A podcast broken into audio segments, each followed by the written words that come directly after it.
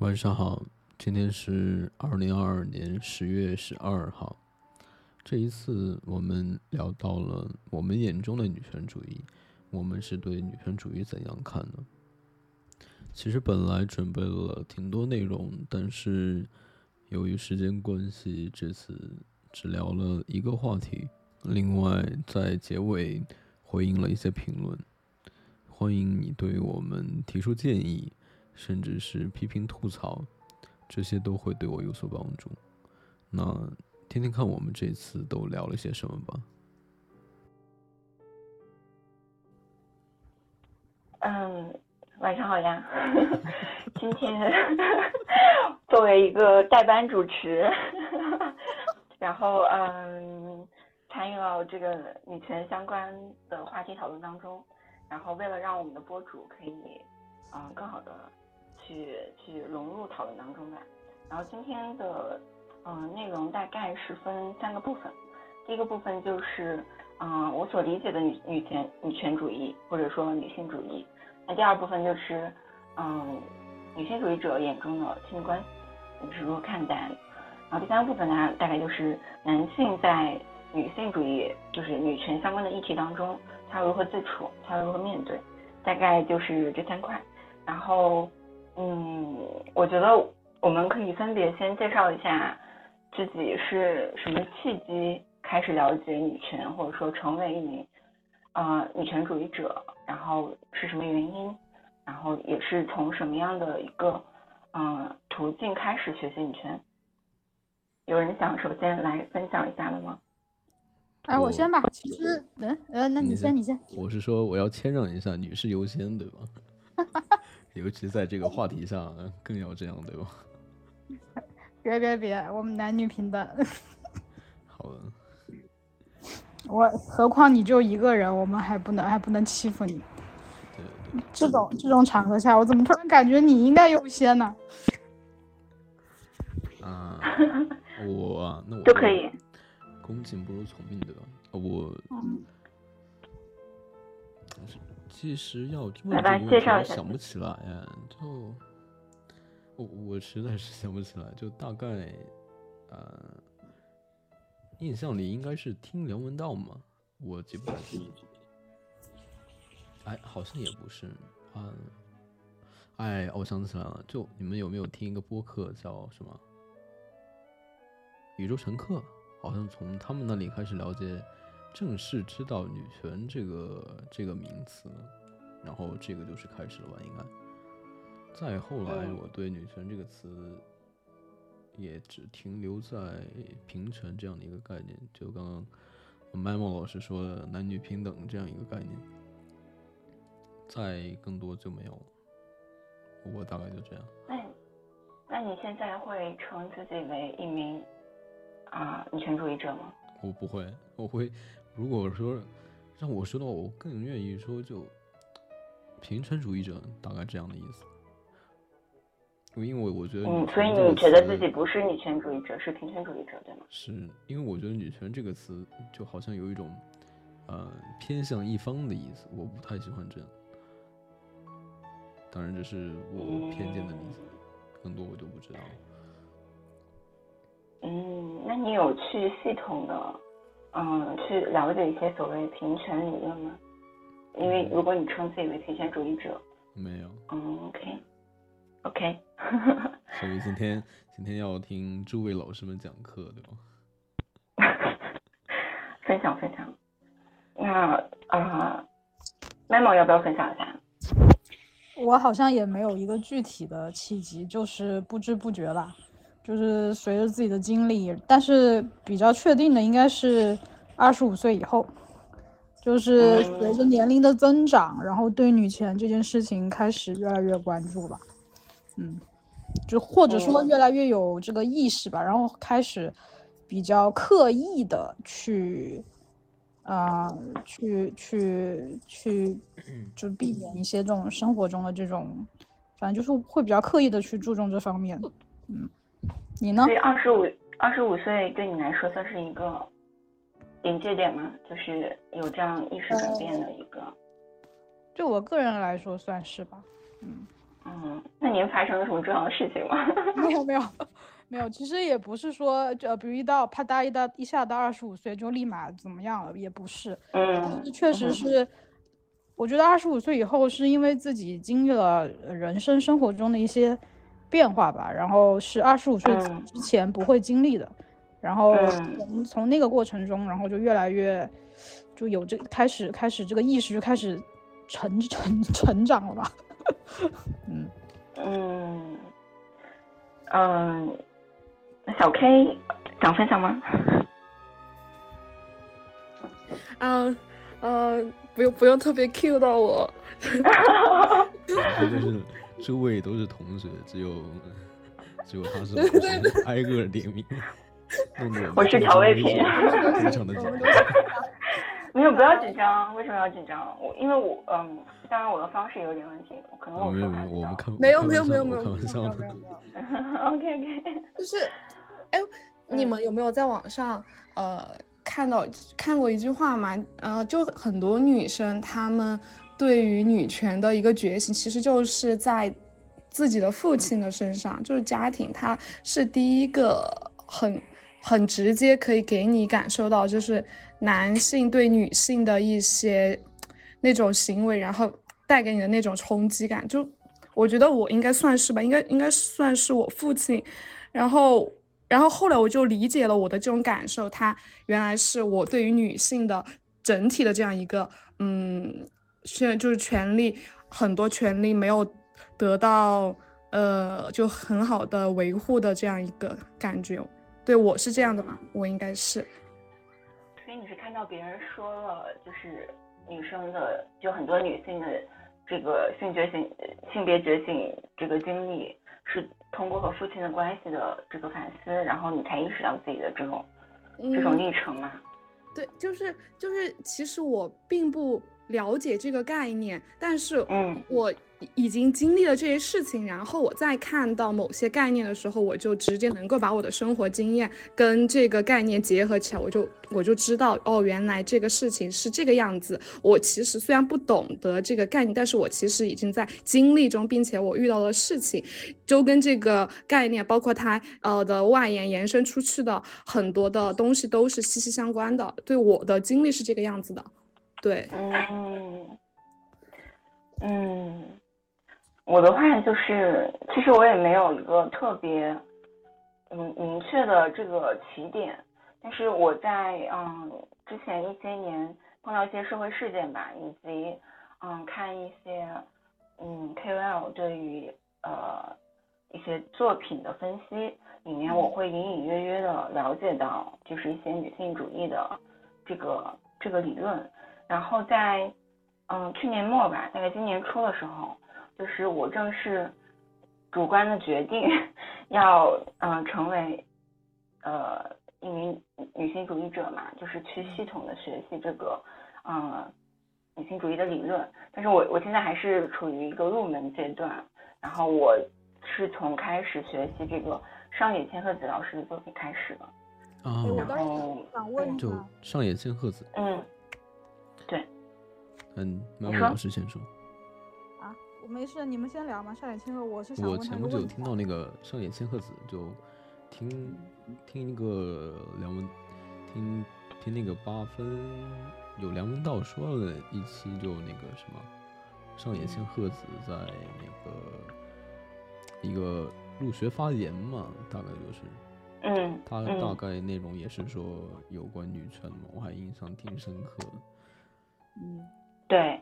啊，如果这么说的话，我觉得我开始有意识的，呃，去了解女性主义这个理论体系的话，是通过他的这个演讲。我第一次听到他这个演讲之后，我每年都会听，大概至少两三次。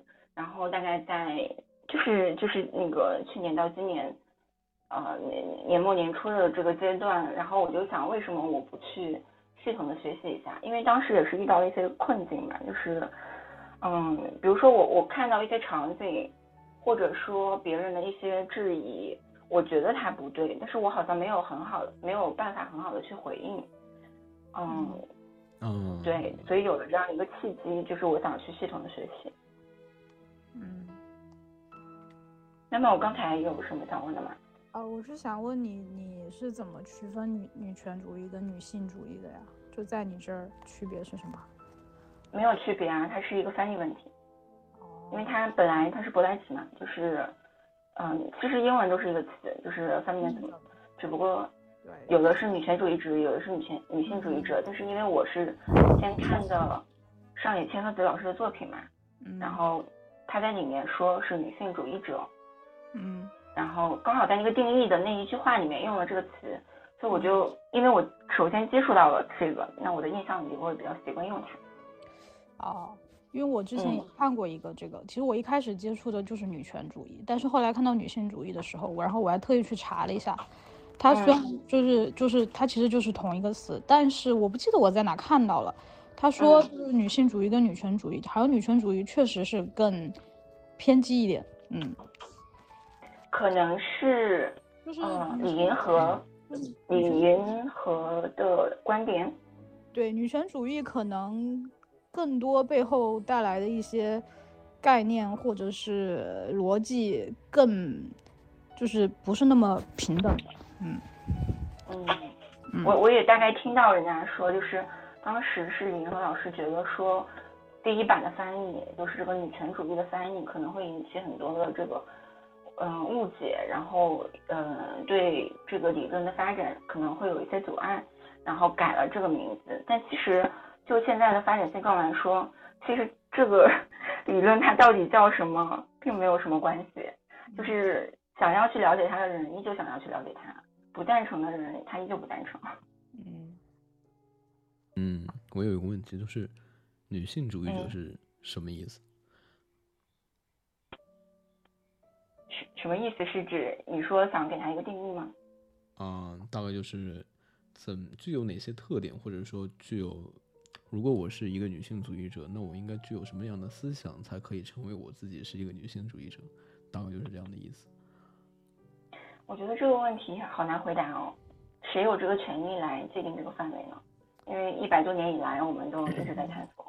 我是哦我个人是这么理解的哈，其实我、嗯因为我一直都是就是反正是表达都是用女权主义，就比较少用女性主义这个词。可能对于我来说，我觉得女权主义带带出来的那个磁性色彩就更强烈一点吧，就别人一听？嗯，对就知道就是嗯在干嘛。然后我个人理解女权主义就是以女性为第一本位啊，嗯，第一本位，对，就是你第一本位的意思是，第一本位的意思就是通俗一点讲，就是就是就是我，就是我就是女性，女性就是我，就是我就是站嗯在一个女性的角度去看世界，看看别人，看男性，看出男性以外的，呃，其他的一些这个 分类，嗯，啊、所以你是说女性的主体性，其实它并没有一个比较的意思，对对，吗？它不是比较嗯，它只是是把女性可能更突出了，就是我就是站在女性这个立场，我带有我女性的特质去理解一些事情。嗯哦，明白。就满某老师是一种，呃呃，认为女性比男性更优越的一种意思，是吧？没有没有，麦梦老师不是这个意思。小三老师，你真的很喜欢引战哦。嗯我，呃，我不是引战，你看我刚刚那个语气，我还说什么引战了？就我觉得没有关系的，他既然我们可以讨论啊，对我说这个话题不是说 一定就是这样，你可以纠正我的 观点，因为我今天早我知道在在在嗯第一第一季里面，这个我表达了这个观点，但是这个呃，我我我知道这个这个观点，你单看这句话是比较偏激的，但我现在仍然觉得在某些方面吧，就各有长处。但是我确实在在某些方面，女性要优于男性，但是可能在某些方面，呃，男性比女性更有优势。嗯，就这样。嗯嗯但是就刚才你解释的这一句话，就是我没有听到说女性优于男性的这样一个比较的概念。我理解的是，我不知道我理解的对不对啊？我的理解是你强调的是女性要找回自己的主体性，自己嗯，是，嗯的决策权的一种权利，而不是说要强调她优于男性的一个性别地位。对嗯对，嗯。嗯，所以满某老师刚刚是那个意思，我不是说引战，就是他是你主要是那种观点吗？嗯，因为我今天早上就刚好看了看到了王小波一篇文章，然后那篇文章就是说，那篇文章叫我是哪一种女权主义者，然后他就说，他就说到了，嗯啊，曼莫老师刚刚说的那种，他说，他说有还有一种激进的女权主义立场，就是认为女性比男性优越，然后嗯这些包括曼莫老师刚刚说的有一些背后的原因，为什么会认为这样的原因？你为什么会认为优越呢？他说，比如说女性天生热爱和平、关心生态，就是她们优越的证明。甚至比如说甚对，甚至他们认为说女性比男人有更强烈、更持久的性高潮，也是一种优越的证明。然后，然后他哦，多重是吧？对 多重哦，继续继续。新的知识增加了。下次新科普的时候拉着你一起。没有没有，我然后我，你继续你继续。呃，然后，然后王小波就 说他的观点，他说他很怀疑这种证明的严肃性。虽然说女人爱自己的性别是值得赞美的，但是也不可以过走火走火入魔。一个人在堕胎的时候就有男女之分。他说他认为这种差异本身就是美好的，别人也许不同意这一点，但是我认为见到一种差异。就以为这里有优劣之分，就是一种市侩的心，社会的心理。嗯嗯，这种他就用一个破折号解释了这种社会心理是什么。他说，身为一个女人，好像占了很多便宜，因为他们认为有什么优越性。然后他又说，当然按照这个标准，中国人里的社会就更多，他们死乞白赖的想要男孩，并且呃觉得这样能占到便宜，将来。那将来人类就可能只很可能只剩下一种性别，要么男要么女。这个时候的人知道过去人有性别之分，就会不胜痛惜。然后并且说，呃，我们的祖先是有些智慧，当然在我们这里，有些女人有激进女权主义者的风貌，中国话叫做妻管严。我个人认为，妻管严不是中国女性杰出的杰出风范的代表。她总是从我总是从审美的角度，而不是从势力的角度来看世界，而且觉得自己也是个智慧。哎，我的天，这后面都说什么呀？我觉得没意思。辛苦你们听完了。其实是是就是女权主义有三大的主要流派嘛，是的。然后刚刚这个提到的是这个激进主义女权主义，嗯，那它的确是包括自由主义女权主义，其实它很多的那个呃思想和整个父权的那个思想，嗯，还是有就是没有特别的脱离吧。然后另外一个就是三大流派之一就是那个社会主义女权主义嘛，就是包括那个马克思主义女权主义，就是 上野千鹤子作为东亚里面这个这个学派的比较啊、代表性的人物嘛，就是我了解的可能更多的是这这样一面，而且现在也发展出了我比较后现代主义女权主义。啊，嗯打断一下，我比较好奇社会主义女权主义是什么意思？啊、就我我了解只有一点点，就好像有一种印象，就是社会主义好像是本身就是支持女权的，我我好像有这个印象，它是这个意思吗？就是社会主义女权主义。嗯，我粗浅的理解啊，就是因为我没有系统的去啊去了解过来，呃，那我理解它是把资本主义和这种父权制他们的共性，嗯，搭出来。那也就是说，嗯，它是一个权力话语体系，就是它是分权力权力序列的。然后呢，它是把人更功能性的去进行划分。然后那那这这种时候就是你在这个社会当中你是有不同的这个人的异化嘛，把你变成了工具属性。那在呃私人领域，就是这个家庭单位里面，就是这个父权影响，那女性就为男性服务，因为原来最主要的这个呃生产力是由男性来来怎么说是主要劳动力嘛。然后社会主义女权主义的话，它因为它是反对这种权力序列序列的，那它嗯，就是因为你打破了这种功能性的划分，那你女性也不再为男性服务了，所以是可能是有这样的一种呃观点的借鉴吧。就坦白说，我听的我感觉我对我的智商产生了深深的怀疑。就我大概听下来，没有应该是我的了解比较浅，然后所以我的表达很不没有没有没有呃完整。我我开玩笑的，就大概你说的是一种，就是过去是女性为男性服务，然后现在开始趋向于有逆转这个趋向的意思是吗？没有啊，不是逆转趋向的意思，是这个流派的女性主义，呃，女性主义理论，它啊。更倾向于就不再以这个功能性来定义，就是说女性本来被定义为相对于男性的客体，它是一个第二性别，然后它是对男性有服务性的，那也就是说，很对，在家庭这种私人呃领域，就家庭是社会的最小单位嘛。那在这种单位当中，女性不论她是提供你的情绪劳动，还是提供这个生育功能，还是啊、美感，还是什么，其实都是为了这个嗯呃男性服务的。然后男性走出这个私人领域之后，进入到公共领域之后，他其实也是在整个资本主义的这个体系当中，嗯，扮演了一个一个嗯螺丝钉，嗯，就是它啊是一脉相承的。嗯，你说这是社会主义女性主义的理论还是不是？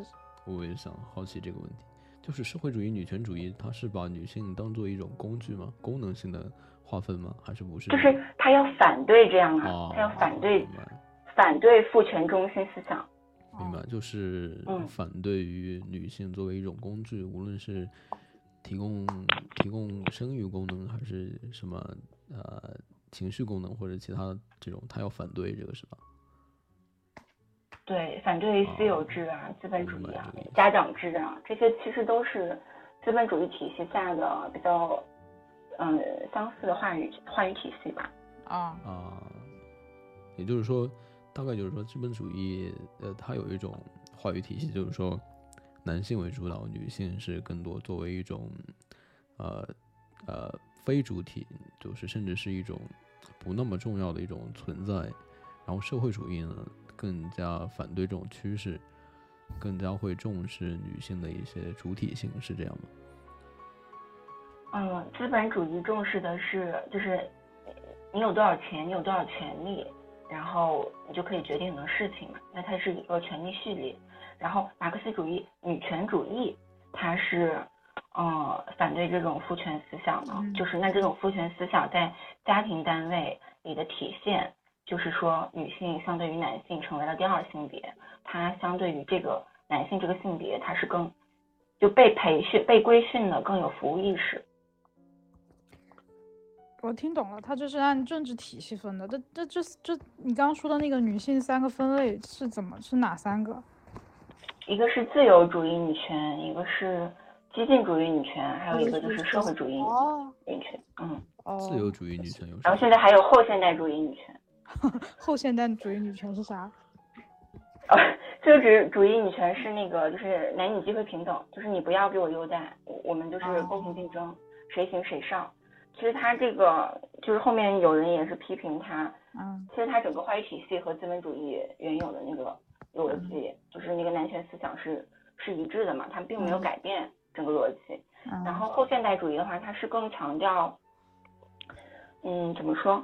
嗯，我理解啊，更强调一些，嗯，定制化的感觉，就是呃，没有办法以一种统一的理论去适用于所有不同女性的呃这个环境，我们嗯要更关注到呃女性本身她的情况情况她的场景，嗯嗯。哦大概是这个，就是有好像有一个立场的一个，哦，所有吧。那自由主义女权又是什么？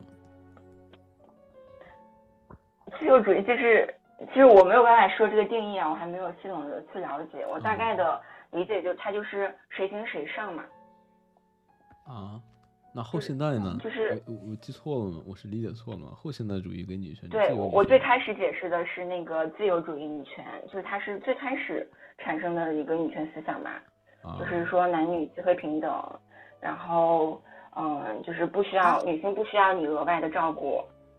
其实很多男性也有这样的困境，他明明是很安静、很沉、很内敛的嗯性格，但他不得不在很多环境里就是要求自己要要冲出去之类的。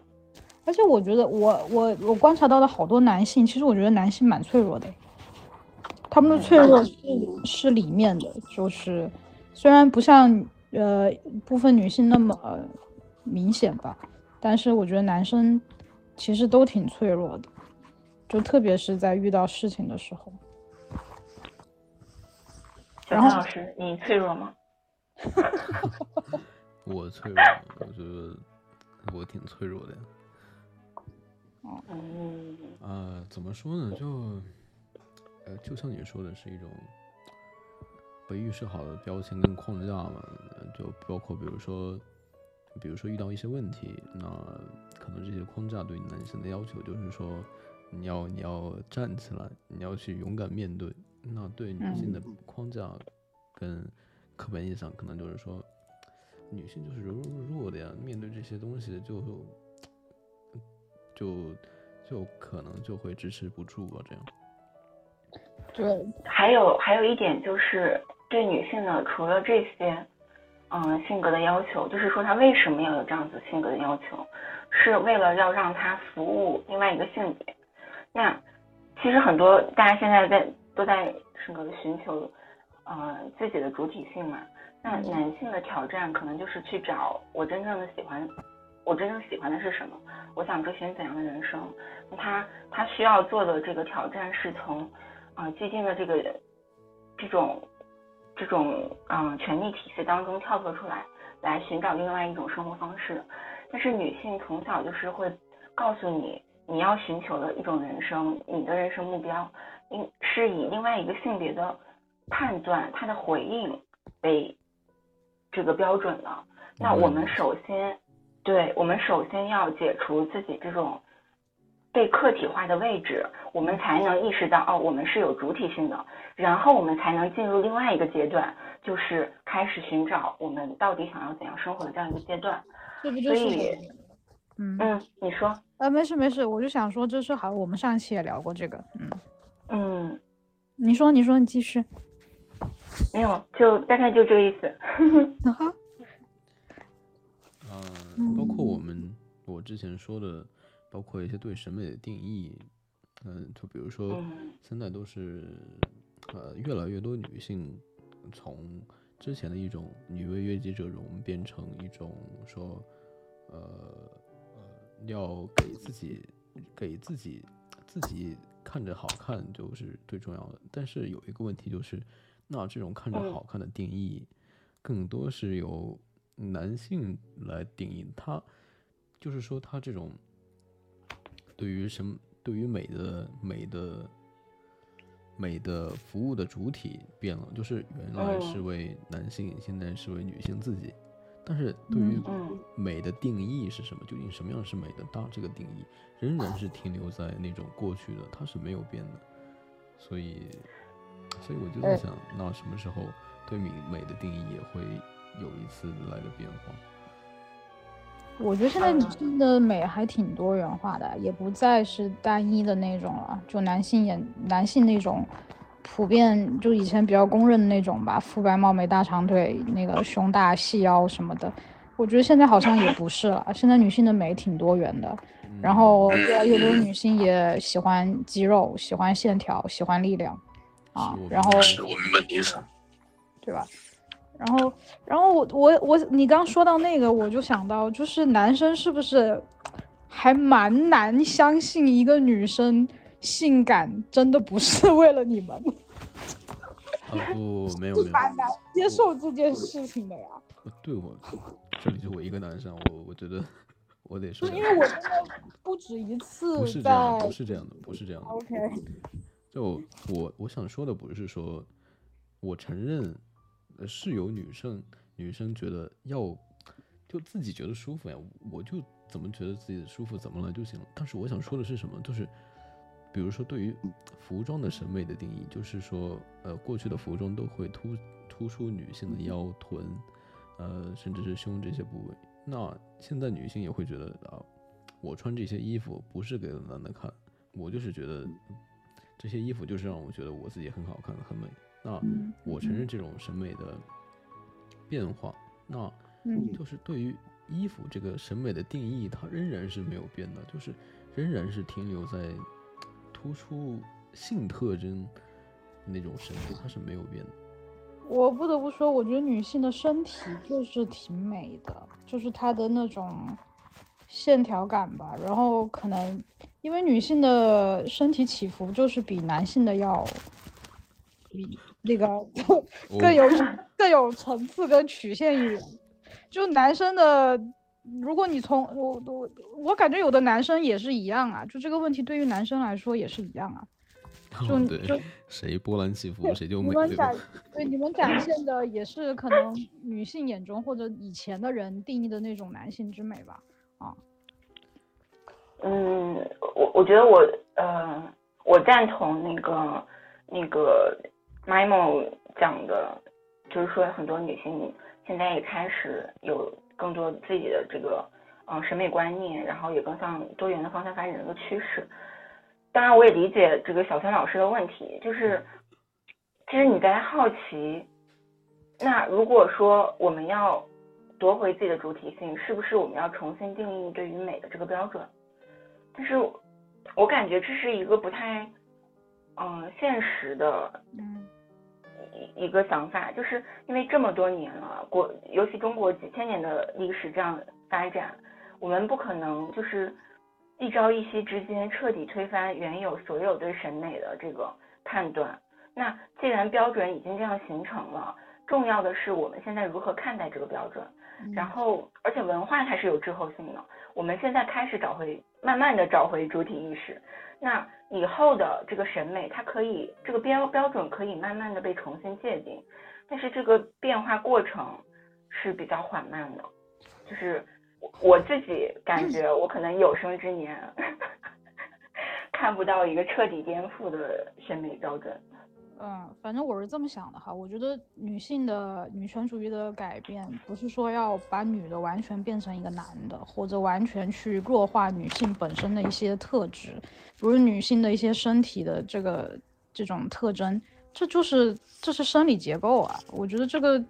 如果女性认为是美的一部分，或者说她认为是可以展示的部分，那也应该维护这部分的权利。我觉得就是就是接受你性别给你带来的这些东西，就是生理带来的这些东西，而不是说刻意去弱化它，非要把女的都弄得跟男的一样，这才叫女权。我觉得也不是。嗯，它的出发点比较重要。嗯，对。嗯嗯。是是，我觉得女权是这个意思。女权不是说，呃，就光是形式上的，呃，这女的就开始穿的怎么样或怎么，而是说，当一个女的她可能穿着暴露走在街上的时候，大家都会以一个很正常的眼光去看待她，或者不拿这个作为一个罪名，去呃决定在她身上发生的事情。我觉得这个才叫做非攀援，对，这个才叫做女性意识形态的改变，啊。而不是像现在这种发生了问题，就先去从这个女的本身的一些特征上找找找找那个责任，说是因为她穿的少啊，她长得好啊，她怎么怎么就不是因为这个。嗯，说完了。哎，小三老师，我有个问题。你说。呃，作为 一个男性，你对于女性着装的审美标准是怎样的？嗯。这怎么说呢？我们换个问题，就是，就是换个问题，就是为什么要换？因为为什么我要换个问题？就是我觉得这个没关系，你想说什么说什么。更宽一点，就是你对人的人的审美标准有什么看法？你对人的服装差异有什么有什么见解？我就是把女性这个课这个这个名词放到一个更具有普世的人的身上。就把这个光谱拉长一些，对吧？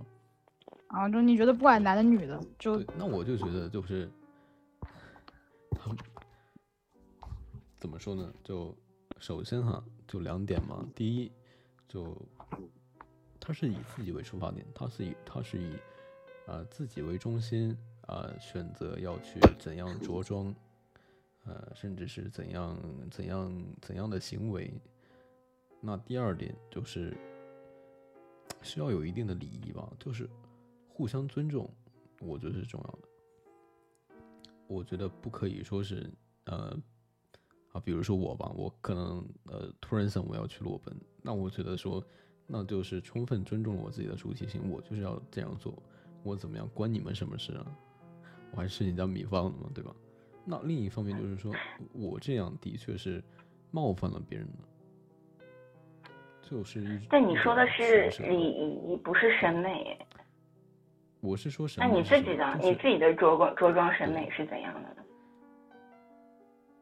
就是你对你自己的没有什么要求啊。就如果说要有要求的话，那如果说审美，那可能就是唯一的就是要以自己为中心，就是我想怎么穿就怎么穿。OK，那所以还是他的出发点比较重要。对，就是我我刚听你们说，不管是我刚有一个想法，就是说，不管对于服装的审美，究竟是为了呃弱化女性特征也好，还是说呃他他还是为为了还是按照原来的审美一样突出腰臀这样部位一样，我觉得我刚觉得就是不重要啊，就只要出发点。是以自己为中心就好了，对吧？他那个审美，他可能就是客观事实存在的一个东西。如果就自己觉得不合适，那他就会去改变这种服装，服装改变这种搭配。那他如果觉得舒服，那他就继续沿用就好，对吧？这种我觉得这种审美服装，它本身就是一种客观存在的东西吧，就看你怎么看嘛。嗯，那你觉得你现在对于你一开始提出的审美的问题？你有一些新的理解吗？我刚，我不太明白你刚刚说的什么。最开始提出的审美问题是指什么？因为开始是你提到这个穿衣的标准嘛，对吧？啊，对。啊，我刚刚对，那你现在还有新的问题？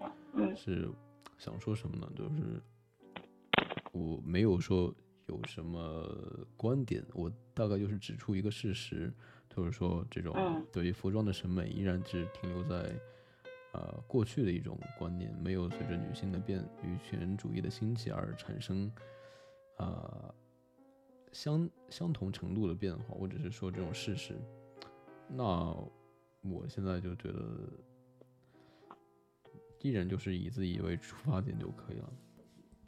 哎，我真的觉得男的看到世界跟女的看到世界是不太一样的。所谓信息茧房。鉴于你今天分享的瞬间啊，我觉得你的广场啊，真的是跟我们的太不一样了，至少跟我的吧，真的是 太不一样了。所以你可能会对，就比如女性审美这个问题，你可能就会觉得，因为你你就大数据推给你的可能都是那样的。嗯，不，我想知道这个不重要，这个我觉得没有什么可以参考的价值。就是你的观点是什么？你的你对对于我，你认为我的观点有什么不合适的地方？我比较好奇这个。哎，我觉得就是随着这个女权意识的发展，我感觉女性的审美在不断变化，而且挺明显的。啊啊，我知道你的意思是不是说小三老师很多就是他没有呃接收到很多就是女性审美变化这个这个相关的信息？对对对，应该是这样。嗯嗯，哇哦，完美的讨论。我觉得这种就，呃，有信息茧房，我觉得是或多或少都每个人都是有的吧。那我觉得我们聊天就是为了打破信息茧房，如果 如果不是为了这个目的的话，也没有什么交流的必要，对吧？是的，赞同。哎，插一个话题啊，我不知道你们有没有人跟我一样，其实挺讨厌猜你喜欢还有大数据推送类似的东西的。我觉得会把人的视野越变越窄。有的时候可能我看了一个东西，然后接下来几天真的都推这个东西给我，就会很烦。哎，特别是有的时候逛淘宝的时候，他猜我喜欢，真的是没一个猜的我喜欢。然后，然后就是我只是可能某一天想买一个什么，然后搜了一下，就后面反正接下来都是这个，我觉得很不好。我觉得没有以前那种感觉逛淘宝有的时候会发现惊喜的那种感觉。是的，是的，他经常。就是我觉得把人想的非常的单一，或者说非常的专精，就是我我只要感兴趣一个事情，我就只能感兴趣这个事情，我不能感兴趣其他事情，或者是哪怕我还不知道的事情。嗯，反正就挺挺挺那个的吧。而且现在就是因为各种都大数据互通，我就发现，比如有的时候我跟我朋友分享的东西，然后马上他也接着刷到了，啊，我真的是很讨厌这种感觉。我觉得这样的话，大家看的东西都差不多了。哦，不好意思，你说。我想，我我想插个话，就就想起那个小三老师发的他的广场瞬间吧，笑死我了。小三老师先发瞬间不是我觉得这个不是什么大数据推送，我觉得他这个就完全没有什么大数据，我感觉他那个技术就啊，听什么什么什么瞬间？呃呃啊，不说这个，我刚刚 想说。很有趣的呀。没有没有，我不是回避啊。就是你删了吗，小三老师？他没有什么参考的价值，我觉得他这个我就完全没有什么大数据推送，感觉任何一个 男的。我不需要参考价值，我想我想听一些好玩的事情。就是每次刷出来都是傻逼美女，就发癫瞬间，你知道吗？就是那种呃图文不符，比如说呃内容写的是写的是困，然后。呃，图片是一个非常非常突出性特征的照片。呃，我我不是说反，我不是说不喜欢说有这些突出部位，对吧？我也是男的，谁不喜欢？我是说这种，我讨厌的是什么？我刚想批判大数据不表白。对我我我我讨厌的是这种不真诚的表达。那那你你如果你觉得你漂亮，当然可以说，你当然可以用一种非常直接正面的方式。呃，突出你说你自己有多好看、多漂亮，这样，那你你可以完全这样说。为什么要用一种非常间接的，好像见不得人的一样的一一种方式来说自己，说自己怎么样呢？我觉得啊，我懂，懂他意思。很多人会这样。我这我就不知道了。为什么他要对自己的容貌？信息茧房吗？我觉得，对对对，我觉得 想拉回去了。我觉得，嗯，挺难打破的吧。呃，尤其是如果这个人没有什么主动的意愿，不，呃，就类似比如说我这种，我会主动去想说，我我意识到，我有意识到，我就是可能陷入到一种偏见中，那那我会主动想去，呃，接到接触到一些不一样的信息，来让我这个。拓展我偏见的边界，尽量去打破我这个同文层。那对于另一些人，他没有说意识到自己的自己陷入一种陷入了一种偏见中，那他可能就会很难去打破这个信息茧房。他可能也没有这个需求，就是说认知的改变对他来说并不构成一些成就感。是，而且就。那我觉得还是一种，呃，有没有遇到这样的问题吧？比如说，呃，类似吧，我觉得道理是相通的。就是你如果觉得陷入到一种信息茧房，意识到这个事实让你觉得不愉快，那你就会主动想去打破。如果你觉得没有什么问题，那就待在那个圈层里，可能就是合适。然后，另外我也觉得就是，我们每个人都是生活在一种偏见中的，不管你是主观的还是。呃，还是说想要尽自己努力去做到理性客观，我们都一定是在在一种偏见中的。包括比如说，包括比如说，一些人认为说，甚至属于举一个极端的例子，一些人认为，绝大多数人认为地球是圆的，我们是是生活在一个呃地球上是一个球体上。那也有另一部分人认为，他是认为天圆地方这样的一个概念，这是一种偏见。另外。呃，我举一个例子吧，包括呃，就比如说女权主义吧。那比如说，一些人认为说女权主义它应该就是再正常不过的事情了。那另外一些人他也认为说，就是男性要比女性优越，女性要比男性优越，这样都是在一种偏见过程中。甚至呃，就我我是想说什么，就是就是想要就有意识到意识到。自己在一种偏见中，然后努力去，呃，探索偏见的边界，然后去意识到有这种回答之后，呃，然后还有一种留了一种一个空间，一个退步，允许他有其他答案的存在的一种形式吧。我大概是这样觉得的。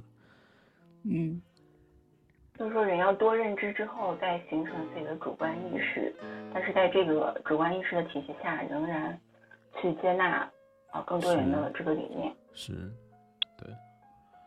我突然想到那个曾奇峰老师，就是一个精神分析的老师，嗯嗯然后他说，理想的人格状态叫无可无不可，就是没有的那个无，嗯就是就是嗯，可能是一种包容一切的状态。OK，所以你现在知道我们这个话题是怎么跑了的吗？OK OK，那啊，我们来聊一下，呃，理想的这个平等状态，以及我们要怎么做。我小三老师比较感兴趣的话题。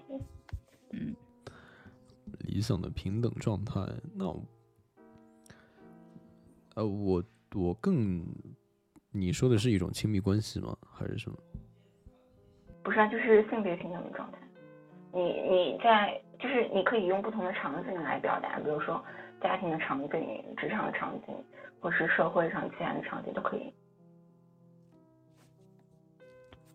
那我觉得，那我觉得首先要排除掉性别性别平等这这个性别这个束缚，那我就觉得不需要有性别，就不管是男女还我，比如说亲密关系嘛，嗯更多是处于一种呃互相扶持、互相尊重，然后有边界感，呃，就互相陪伴的一种状态嘛。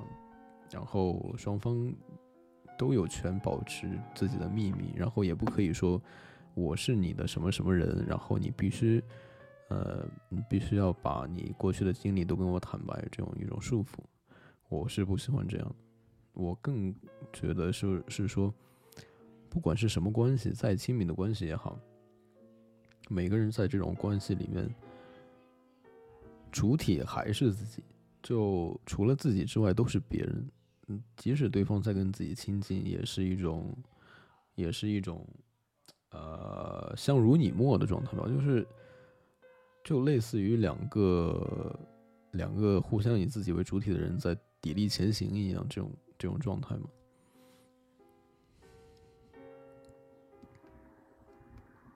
嗯，麦梦老师，他刚刚说的是亲密关系吧？对啊，他他说了他在这个领域里期待的这个男女平等的一个状态。反正我就是觉得男女性比较好的状态，就是把对方，嗯，就至少在做对事的时候，就是先弱化掉性别，是去我们考虑事情的时候，考虑一些问题、矛盾、冲突点的时候，先考虑的是人人的权利，然后你作为一个人怎么做，而不是作为一个男的或者一个女的，然后我觉得是这种吧，然后都不应该去放弃自己本身的一些特质吧，嗯。就是去接受自己性别带给自己的一些优势跟这个不足吧，然后就就这种吧，嗯，然后足够怎的么定义性别带给自己的优势？嗯，比如说一些生理上带来的了，不是后天形成的，嗯，啊，比如说力量之类的。力量，然后女生女性的身体的这个呃，就是我觉得女性的这个会孕育的这个这个特质哈，是是会影响到一些心理或者是性格层面的东西吧。嗯，然后但是你你觉得它是优势对吧？对是优势，嗯就是女生的这种包容包容感，然后这种这种情绪体验更丰富的这种这种感受力了。就是不要去弱化它吧，还有而且而且好像女性的荷尔蒙是是本来就比男性的多，然后男性的肌肉含量本来天生就是比女性的多，就这种这种优势吧，嗯，哦，这样。我只知道男性腿不容易胖。男性的肌肉含量好像就是比女女性的多，然后雄性激素比女性的多啊，然后这个女性的雌性激素不是比较多，然后荷尔蒙比较多，就是比较就是有一种说法就是说容易女生比较容易情绪化啊，什么什么什么的。嗯，但我现在觉得还好哎，我觉得随着年纪的增长，这个倒是都是可以，情绪方面的东西倒是都是可以克制的，都是可以那个就是嗯，可以改变的。就是为什么我很好奇，为什么总是就是伴随着女性的话题里面，总会出现情绪这类呃相关的相关的话题？就是好像情情绪的啊什么？不是说女性的荷尔蒙分泌的比较多吗？就是但即使你你说谁？你说我还是小 K？嗯，你啊就 Memo 是你说的，你说的情绪是什么？就是容易敏感吗？还是什么？就比如说敏感，比如说就比如说婆婆妈妈这个词吧。啊，那我我可能就比较主观了吧，不不是说主观，就不是说我的偏见的这种主观，我是说，我好嗯像更多是忽略这种生理差异吧，比如说你呃 Memo 老师刚刚说的啊情绪啊，或者你说的婆婆妈妈，呃，我认识的女性女生，我印象深刻的两个人就。哦，呃，就让我觉得没有什么生理生理结构影响到了，让他们觉得就性格就更加的脆弱，更加的敏感，情绪更加的多变，不是这样的。就举个举个例子吧，有个女生她就为了练马甲线了，她一天做六百个俯卧撑，我都很惊讶。嗯，但是我想表达的是，是谁把这个性格，就是这种，比如说敏感，比如说情绪的起伏，定义为更负面的一种情绪体验呢？我啊，这个有意思。就是说，然然后他还用语言来巩固嗯，这种结论，就是比如说婆婆妈妈，比如说什么，嗯哎哎，我我我说不下去了别的词，反正就是用这种词汇来形容你，然后把这个词汇本身嗯在你的印象里，它就变成了一个负面的词汇，然后你你直接就失去了解释权。啊，我我是有一种猜测的，就是说，为什么会把情绪多变定义为一种贬义词，对吧？我是这样想的。啊、就举个情境吧，啊、嗯啊，比如说我我我跟你是男女朋友，然后我跟你在说一件事情，我们说的好好的，突然你的情绪就变了，然后你就难以跟我交流，我也觉得跟你难以交流，那那我们就认为这种出现的状况它是不好的，不管是说男生情绪多变还是女性情绪多变，它对于我们交谈的这个场景来说都是不好的，所以并不是说，呃呃女性情绪敏感不好，而是说情绪敏感不对，情绪多变这个东西是不好的，它是在一些具体的事情中它是不好的，并不是有什么性别关系，我是这样觉得的。这样的解释，就相当于把这个你们沟通不畅的这个问题的原因归归因于在女性的情绪上。那为什么不可能真的是你们之前很多很多积累下来的问题没有得到解决呢？没有没有，我没有说清楚，不是说归因到女性情绪上问题，我没有，我没有嗯说这个问题啊、我没有说这样，就让你误解了，我 就我赞同你说的，就是说可能就是之前积累的问题导致情绪变化，这个情绪变化可能是嗯发生在男生身上，也可能说发生在女性身上，嗯呃，我只是说这种情绪变化对于顺畅交流来说，它可能是一个问题，并不是说女性情绪变化是一个问题，就这个意思。可能在你设置的这个场景下，然后对于呃，假设你作为主人公的话，它可能是一个问题。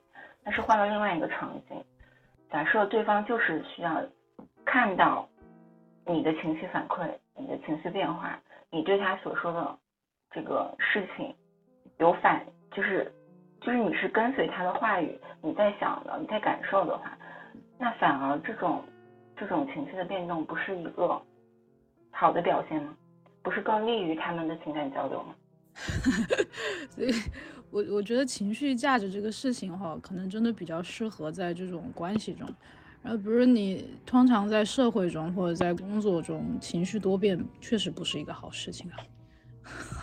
然后，但是我觉得在两个人的交流中，呃，情绪的体现是一个好事情。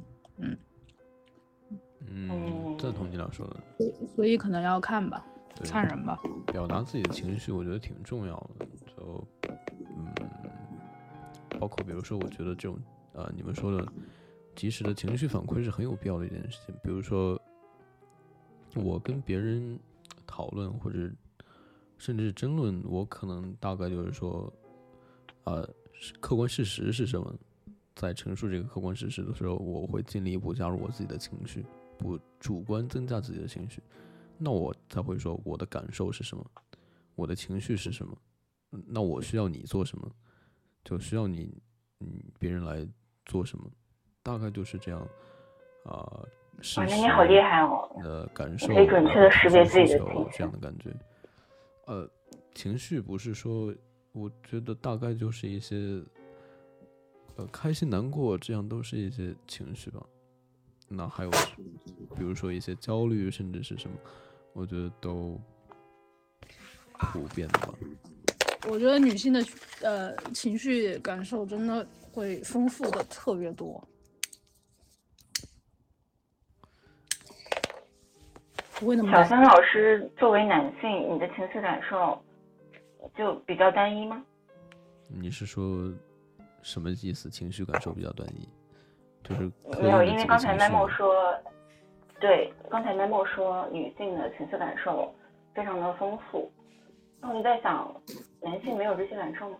我觉得有的呀，就我一直有个问题，为什么要把男性跟女性就区别开来谈啊？我我特别呃不能理解，我更喜欢说这个人怎么样，而不是说这个男性怎么样，这个因为这是现状呀。嗯就是还是有个概率吧，就大部分吧，嗯，就之之所以会讨论这个问题，肯定是也是有原因的，就是大部分我们讲到对男女的一些刻板印象，嗯，就就是因为它发生了嘛，就是发生了这些状况嘛，然后，对吧？然后女女，比如就拿亲密关系来说，可能女女性真的在亲密关系中，呃，比较容易是情绪波动的那个人，然后男性在亲密关系中就可能会常出现这种啊这种有的没的啊，是吧？我我我有一些就是这种，嗯，片面的这个经历吧。我感觉很多男性并不是没有这种丰富的情绪，但是一方面传统啊、呃对于男性角色的这个塑造和期待吧，让他也内化了这种标准，然后他自己本身也不允许自己拥有这样丰富的感情，然后他会去自己压抑自己的感受，然后他同一边压抑，同时他也没有学习啊，还有这么多丰富的感受，那他不知道有这样子感受存在，他就更无从表达，是，哎，也无从分辨。我跟嗯。你感受是一样的，嗯。嗯，对，但是但是这个问题还在，就是他那个感呃他的感受被压抑了，但是没有办法消失，有的时候甚至会就是会反扑，然后这个东西就会就会演变成各种各样，比如说关系问题，或者是嗯、什么其他的问题，就是把它纠缠在其他的问题上，然后让让他自己的感受变变得更难去解开这个结。嗯，我一直认为女性在表达这件事情上比男性做得更好。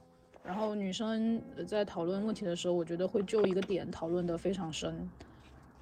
然后我我我我那个男性朋友们，我不知道你们是怎么样的啊，就是嗯，但是可能很少这个是属于偏见，OK，不是 说不是说女性比男性，就就我有一个特别主观的情绪，就是我非常讨厌说女性就在某一点就比男性就怎么怎么样，我觉得就呃我我这句话带了情绪啊，就我的意啊思就是说，没事，你带你带，就事论事呀，对吧？就为什么要打倒一片呢？包括比如说，呃，包括嗯，大多数人可能认为说，更多女性就是呃一种刻板印象，比如说不理性，嗯呃，没有什么呃诸如这这类的标签吧。我但是我接触下来是不一样的。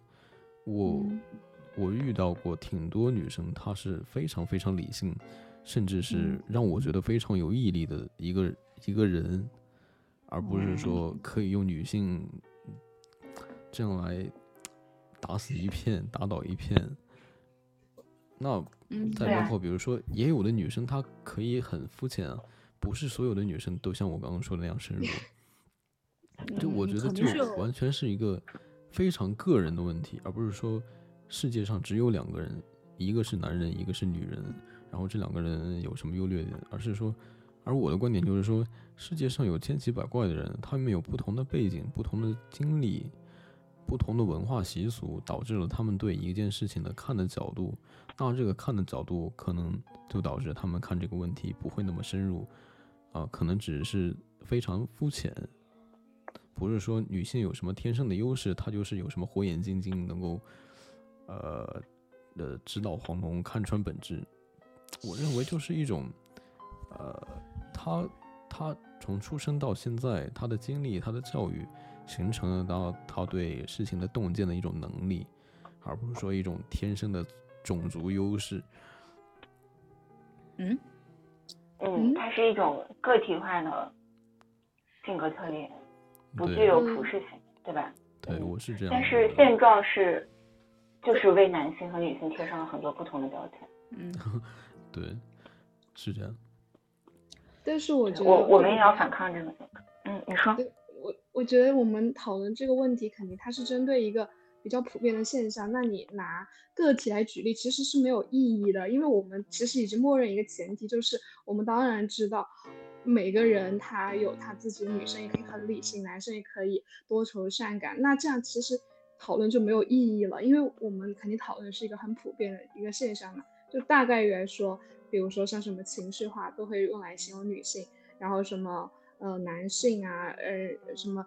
他们可能更具有攻击阳刚之气。对对对，我们肯定，对对，就我们讨论的是一个大概率嘛，我们不可能说个体的东西讨论起来就没有意义啊。那那就没有什么，我们肯定不会打死打死打死每个人啊。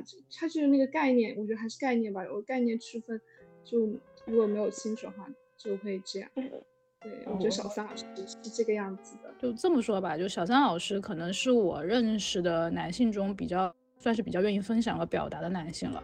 其实我的真实生活中没有这么多男性愿意说这么多的，或者是讨论一些女性话题。然后在面对一些比较敏感的问题的时候，他们可能也做不到长时间的倾听。这我个个人经验啊，就是回避。对，确实，我觉得。对，就是我，我觉得是，也是我，至少我身边也一部分的都是有类似的经验吧，嗯，然后跟女性交流交流的时候，我觉得女性是比较善于倾听的，然后对的，对的，对，比较乐于表达，嗯，这样子，然后情感可能只是我们身边没有遇到像小三老师这么优秀的男生啦。我我我说。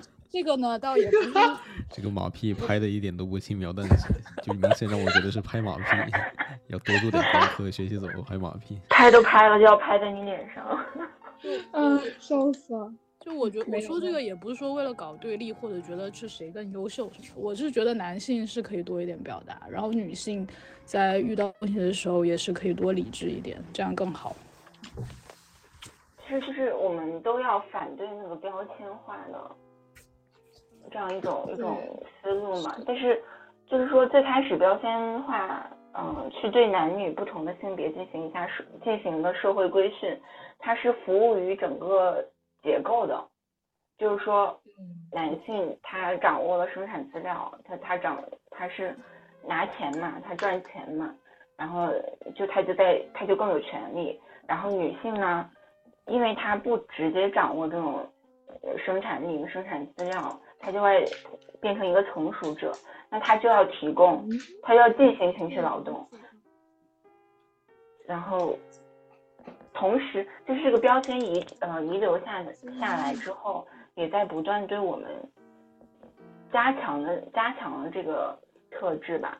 嗯，虽然说从个体的角度来看，这个标签对于男女性都是一种限制，比如说男性表达脆弱的权利受限，女性这个嗯更更去争取自己的权益等等，更更具有主体性这一方面受限。但是从嗯就是怎么说获取社会资 资源这种嗯社会价值的角度来看，不是那种社会价值啊，就反正就是争权夺利嘛。从这个角度来看，其实是嗯被标签化的这种男性特质。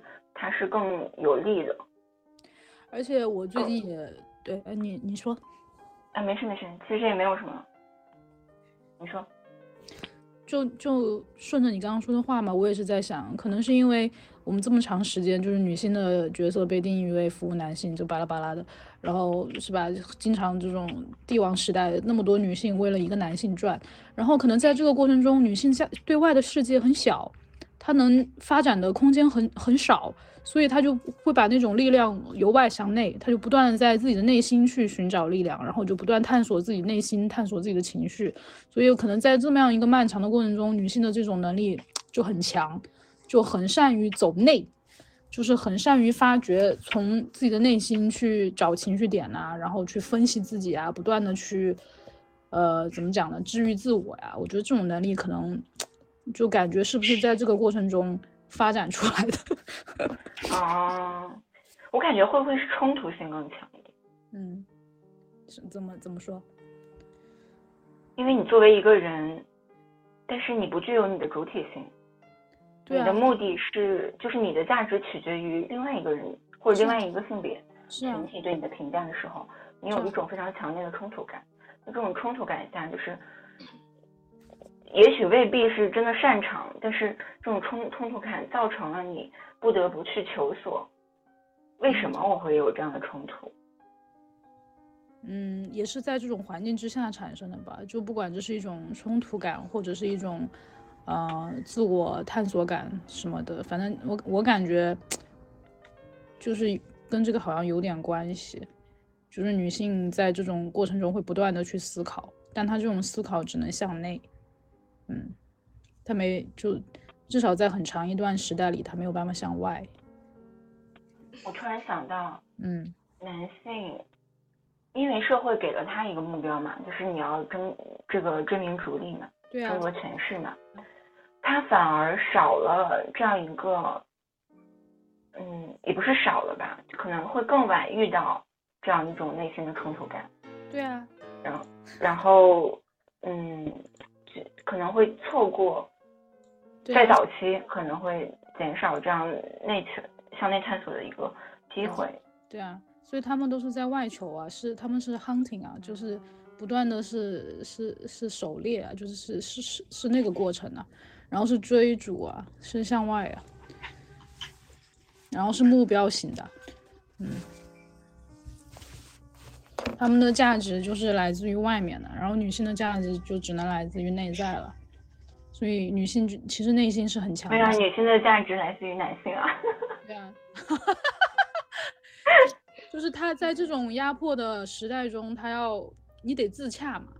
就是人就是会有一些，比如你基本的自尊感、自爱感，或者一些有的没的，就是比如像你说的那种矛盾感，它发生冲突的时候怎么办呢？对不对？就是你，你可能想使用力量，但是没有平台给你使用力量的时候，可能你，我觉得，比如说你跟几十个女的去争夺一个男人的宠爱，去为了争夺，比如给自己家族的荣耀的时候，就你身上背负的那些东西的时候，你只能用，就是呃很有限的手段去做的时候，你可能需要从自己内心去求得一些力量吧。然后可能为了使得自己能够自洽，为了使得自己内心能够平静吧，就可能会这种自我不断的反省，不断的去自我完，就是从自我里面去完善自己的人格。我感觉啊，所以女性的内心我感觉都是比较强大的。我觉得这是一种比较良性的结果，但是也有很多人他依旧沉沦在去追求男性认可的这个。循环当中，就他他未必能找到这个出口。哦，嗯，那我我讨论的可能就是情况之一吧。嗯，你你讨论这种情况当然是很理想的情况，就肯定是希望越来越多的女性能够在这种冲突当中找到这个自己的力量嘛，自己的主体性，然后去探索，就是属于他自己想要追求的道路。但是很多女性，不论是出于她的现实环境，或者说她的认知范围，或哪怕说我们社会能够给她提供的这个参考选项都很有限的情况下，也许在她这个短暂几十年的人生当中，她就没有能够找到这个出口。她也不是没有找。但是他没有能找到，唉，我这个可能就是具体人具体分析了。我在想，有的时候有的人可能他也不想找吧，就 也有这个可能。对我，因为之前跟也有跟认识的朋友聊天聊过这个女生啊，她有她有说过，就是她说她并不想过那种，反正她跟我是截然不同的人了。她说她不想过那种。哎呀，要不断向外的那个过程，就那种人生，他就巴不得每天都一样，然后一个很很稳定的，一眼能看到头的，他就喜欢那种，啊啊，那他这个也是找到出口了呀，是吧？这就是，就是他的他的这个人生价值观嘛。但是他的很多逻辑在我这是非常没有办法成立的。但是这是他呀，嗯，对，就是我之前跟你说的。我们都是在一种偏见中，就是你认为你的那种可能是对的，那别人认为他那种可能也是对的，就不需要把自己的价值观强加到别人身上，说我认为这样是对的，然后那你不这样做，你真的是太不该了，不能不能有这样的想法。对，所以后来我就在想这件事情，那在我这里的标准有什么呢？就是有一个，就是他能不能在他的状态里自洽。不管他的人生是什么，只要他自己能自洽，他觉得满足快乐，那就 OK。但是如果他是矛盾，陷入在痛苦之中，或者是来跟我，呃，也不能说求助吧，就是他把这种痛苦和困惑展现出来了，那我就认为他，嗯，是一个，就是，就是是矛盾的。嗯，哎，那我有个问题，嗯，你在你现在的价值观当中，没有经历过痛苦和矛盾的时候吗？肯定有啊！你说的是哪种价值观？就是你认可的吗？你那你现在觉得你是自洽的吗？我觉得我现在挺自洽的呀。哦，那你那你有经历过痛苦啊，就是矛盾的状态吗？肯定有啊，肯定有的，就是因为经历过那些过程，才在一个不断自洽的，就是得到这个结果的吧。之前也也很痛苦啊，我之前也没有那么强的女权意识的，嗯。然后，那你即使秉持着你觉得对的这个价值观，你依然会有痛苦的经历。就是那，但是你在面对你朋友他秉持和你不同的价值观，你面对同样的痛苦经历的时候，你会去质疑他的价值观。那你会在面对自己痛苦经历的时候，你会质疑自己的价值观。现在的痛苦是这种，现在的痛苦呢，就是我由于我秉持的价值观带来的一些困扰。它并不会让我觉得痛苦，就是我不会因为这个后果，呃，带来很大的负面情绪，因为我知道这是我坚持这种人生的结果啊，而不是像以前那样，比如说以前我不是那么明显的女权主义者，我就非常的痛苦，嗯，我就觉得那种，呃，比如说。呃，围着另外一个人生活，或者是处处都要考虑到对方感受的那种那种节奏，让我非常痛苦。那就说明不太对。然后我是慢慢慢慢到现在了，啊，终于舒服了。就是这。哎，那如果就是当你朋友他和你价值观不一样，然后他有了这种痛苦的经历，然后来向你这个诉苦也好，寻求帮助也好，你是你会怎么应对？如果是诉苦的话，看关系了。如果不是，嗯，反正越近的关系，我越会说话直接，嗯。但是直接说的是什么呢？就内容是什么？就直接点他的问题，然后说方法，说说建议啊。就是就是我认为造成他痛苦的原因是什么啊？就认为他他如果想摆脱这种痛苦，就应该怎么样啊？我就会直接说啊。但是人家肯定也不一定听我的了。比如，如果多三三三五次来跟我诉苦之后，发现我的建议他也没有听，他可能只是需要一些呃情绪安慰的时候，那我可能就会换一种方式。嗯，那你一般会提怎样的建议？就直接说看他的问题是什么，我就提什么建议。比如感情问题，有对方不好，我就说分手，就这种。呃，那个老板，呃，老板怎么太烂什么之后就换工作，就类似啊这种。嗯，我就会直接说，因为我不喜欢同样的问题翻来覆去的讲。我觉得情绪这个东西哈，你聊聊一一一两次可以吧，但是就是他说完就说完了。其实情绪是很很当下的，情绪带来带就是给你解决不了任何问题。嗯，对，我觉得就是 长时间的在一种情绪里，真的不一定是好事。所以我是更倾向于解决问题。嗯。而且我觉得表达情绪也是一个很费情绪的过程，说实话，嗯，是，就很费什么？自我照，很就很费精力，很费情绪，就是你还要去跟一个人去表达你的情绪，就本身就是一种消耗了。然后其他人也并不能可能就能提供到你想要的那种形式的安慰。所以说，就你知道自己，你得知道自己要什么，你要的到底是情绪的一个出口，还是说你真的要寻求问题的解决？那你。那这个样子的话，你就是得有可能就不同的人吧，那种你要去，对这个样子才有效吧。有些人他可能只是想发泄一下，然后其实你听一听也就过了，就这一趴就过了，也没什么。嗯。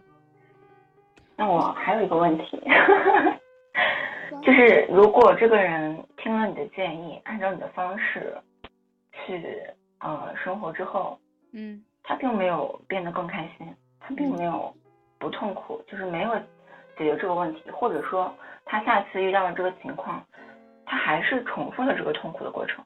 那，你你会觉得你为这个你的行为负有责任吗？我不会。为什么会这么想？我不觉得我有什么责任呢，因为做决定的是他呀。嗯，本来就是啊，一个成年人。你来问我意，你来问我意见，我给你意见了。那是我作为成年人，我把你当朋友，这是我的一个嗯，呃，就是做法。但你作为如果他嗯，你说，这是这是你作为成年人行动的后果呀！我又没摁着你的头，摁着你头去干。我摁着你的头了是吧？拿枪指着你，你能说这是我责任？我又没摁。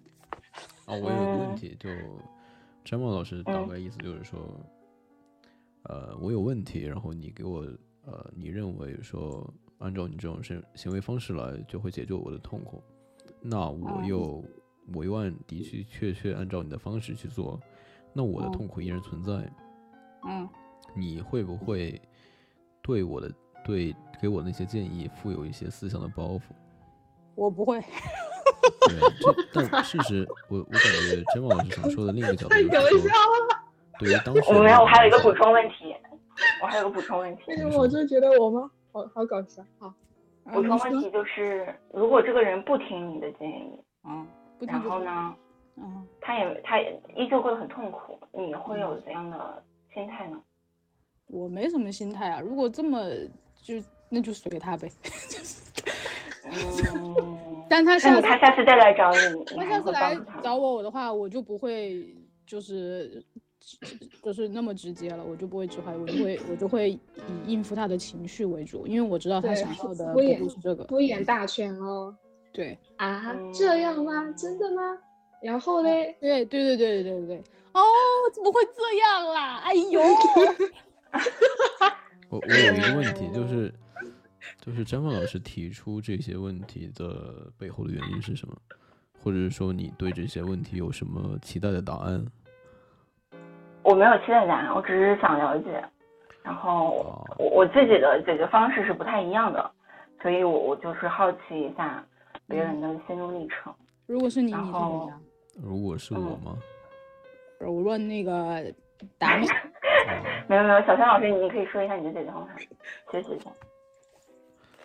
嗯，我呃，说实话啊，我是会有一些负罪感的，就比如说。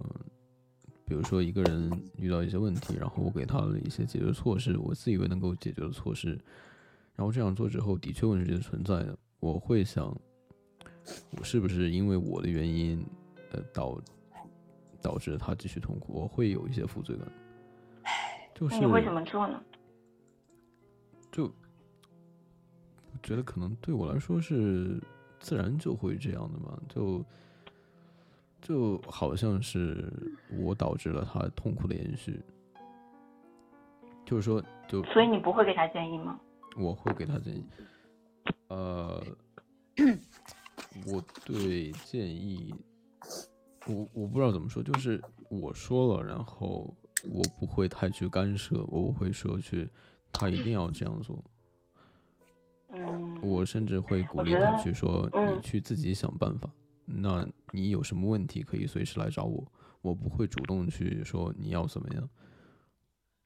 嗯，嗯，我我觉得我对这个问题的理解，就和女权还相关了一些。嗯 没有没有，就是就从我的角度嘛，嗯嗯，说说看就是说，你是什么？嗯，就我理解的女权是要帮助所有的女性群体更好的，不是嗯帮助啊，就是我们我们更好的去找到我们自己的主体意识，嗯对吧？就是让我们更自由的生活，更自由的去选择我们想要的生活，想成为的人，以及免于我需要向别人解释我任何行为的这样一种权利。那也就是说，如果另外一个女性她过来向我求助嗯的时候，我会希望，就是嗯，她也能够明白自己所面临的处境，以及自主的进行选择。但是有很多女性因为长期被客体化，当当然了，我也不能说我现在就找到我自己的主体性了，我我也嗯就是没有这么坚坚信这件事。但是嗯，我可能会提出一些问题，就是给到给到他，让他去思考，或者说帮助他分析一些不同情况下他可能要面面对的情况，最终选择什么，就是他在已知有可能有哪些选项，以及这些选项去对应的结果的时候，他在做选择的时候是不是更清晰了一些呢？他是不是这个嗯心理的成本更低了一点呢？同时，我觉得如果啊，如果他是我的好朋友，嗯，那我不想把我们友情的砝码加在他做决定的这个问题之上，去加重他的负担，他的选择负担。就是比如说，如果你不按我说的做，那假设你之后就是嗯得到不好的结果，你不要再来找我。我觉得这个就和我自己的经历也有关。我觉得可能很多我成长过程中面对一些问题的时候，就是我我家人会给到我这样一种感觉，就是如果你不按我说的做，你看你出问题了吧？那我如果再向他们求助，我会有很强烈的心理负担。那我不希望一个我在乎的人，嗯，在面对我的时候也是这样子，所以我不会让他有这样子的感觉，然后我会就是尽量的支持他去追寻自己啊、想要探索的那个可能性。如如果失败了，我依然愿意相信他仍然有再重新开始的这个能力和权利。嗯嗯赞同你说的，就是说你会帮助他分析一些利弊潜在的问题，然后选择权依然在他，是吗？对，在我的能力范围内，对，我的视角范围内，嗯，对我我也类似这样。哦，呃，我觉得不干涉别人是一个很重要的事情，就是我会指出来这些我的认知里面，他可能潜在有什么问题，我会指出来的。我我只会摆出来这些事实或者是我的看法，但是我不想去干涉别人，甚至不想去，当然也不会去做那些牛不喝水强人头的事情，就是让他知道有这些选择，那你要怎么权衡？依然你是具有主体性的，你是要自己选择的，然后你也要为自己的这种选择承担相应的责任跟后果。就是如果一个人他的选择不是他的自主选择，我感觉这个选择本身可能没有太大的意义，因为他并不知道不同的选择给他带来的这个结果有什么不一样。嗯，对。啊，我想说什么，我就想到那个，嗯，不知道你知不知道萨特这个人，他大概对，呃，自由的定义，他说不是说我们自由是一种权利要争取来的，他说自由是一种人人都有的、生而就有的一种能力。他为什么这样说呢？他说，呃，就比例来说，举例来说吧，嗯，呃，你可能会遇到一些问题的时候，你可能会推脱责任，比如说，呃，是家人逼我结婚，呃，是其他人逼我怎么样怎么样。他说这也是自由的，是你自由的选择了听从别人的意见，是你选择了自由的选择了不做自己，就类似这样的观念。他所以说。他说：“人是生而自由的，你完全可以，呃，做自己想做的事情。那他随之而来的就是，他会说，自由有多大的魅力，他就多让人恐惧。他为什么会这么说？他说，是因为你当然可以做自己想做的，但是，就像你刚刚说的，说你不按我这样做，出问题了吧，对吧？那你听别人的建议，可能会说，规避了这项这样的责任，但是你选择做自己的责任。”你选择做自己的事情，你就需要自己去承担起来这些责任，是没有人帮你担着的。所以他说，自由有多让人，呃，多有魅力，就多让人恐惧，就大概这个意思。嗯，我觉得你这有个前提，什么？就是，就是首先你要有自己的主体性，其次你是信任自己的。但是我们很多很多人未必只有女性啊，但是女性可能更严重一点。她从小被教育的，就并没有很信任自己，也并没有非常尊重自己的感受。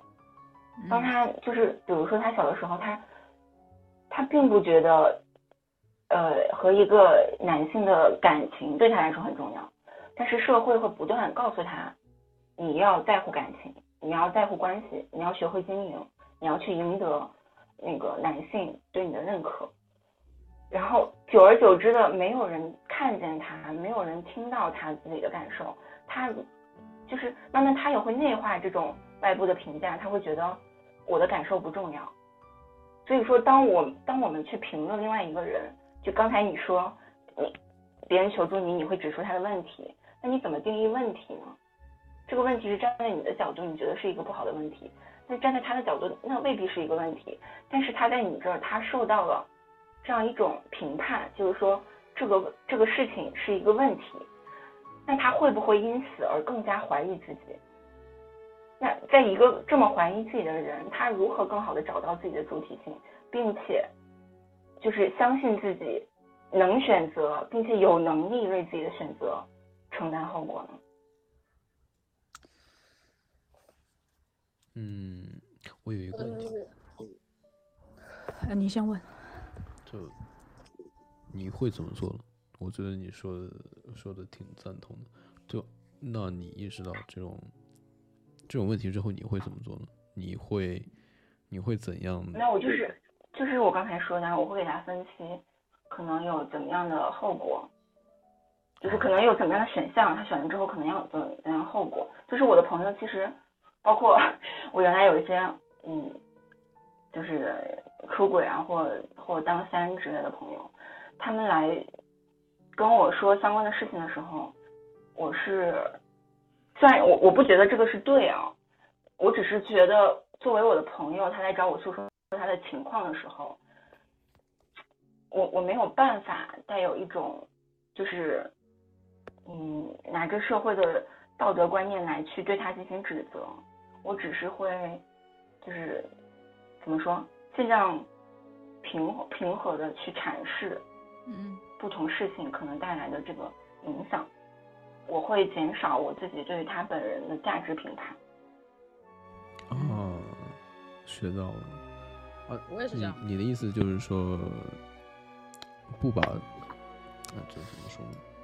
不管自己的价值观加到他对对他的一种行为的评价上，是这个意思吗？甚至已经不是我的价值观了。是有一些可能社会公认的事情，他可能不好，但是这个人他是我的朋友，他面对了这样的问题，他现在来向我诉说这种情况，这个我跟就是在这个时候，我对他的价值判断并没有什么意义。嗯，对啊，我跟你是一样的。嗯，我觉得别人在跟你说这件事情的时候，把你当朋友，就是比如就就是你站在朋友的立场上哈，这个时候你不是他的老师，不是他的家长，你就站在一个朋友的立场上去跟他跟他说话，嗯。嗯，哦我有我有一个问题，我刚刚一直在想，就是你跟这样的朋友聊天的时候，你会倾向于说去尊重他的感受吗？当然会啊，当然啊，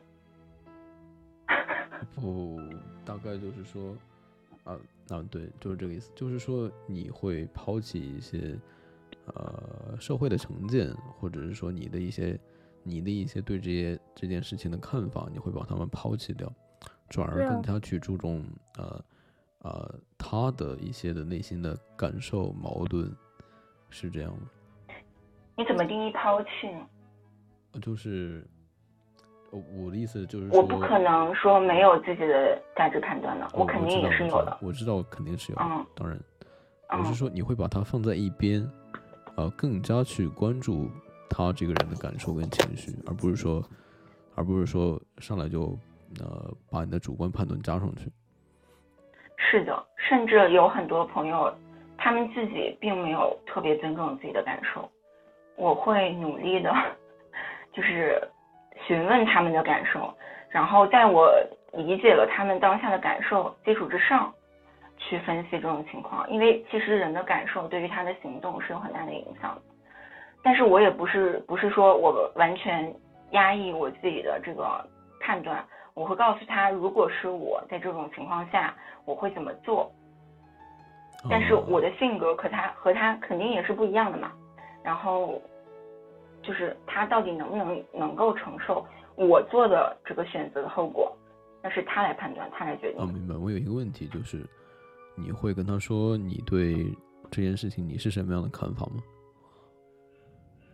看法不会，我只会说我会怎么做。我但是我可能会分析为什么他会这样子，哦，就是通过提问的方式，也我不是我去分析，的意思了，就是嗯你会去挖掘他们，帮助他们挖掘自己的感受，然后尽量的不去增加自己的评价，然后对我像个人工客服一样的感觉。对对对，分析出他们自己的感受，然后呃，你的解决解决解决的方式可能是什么，然后让他们自己去权衡。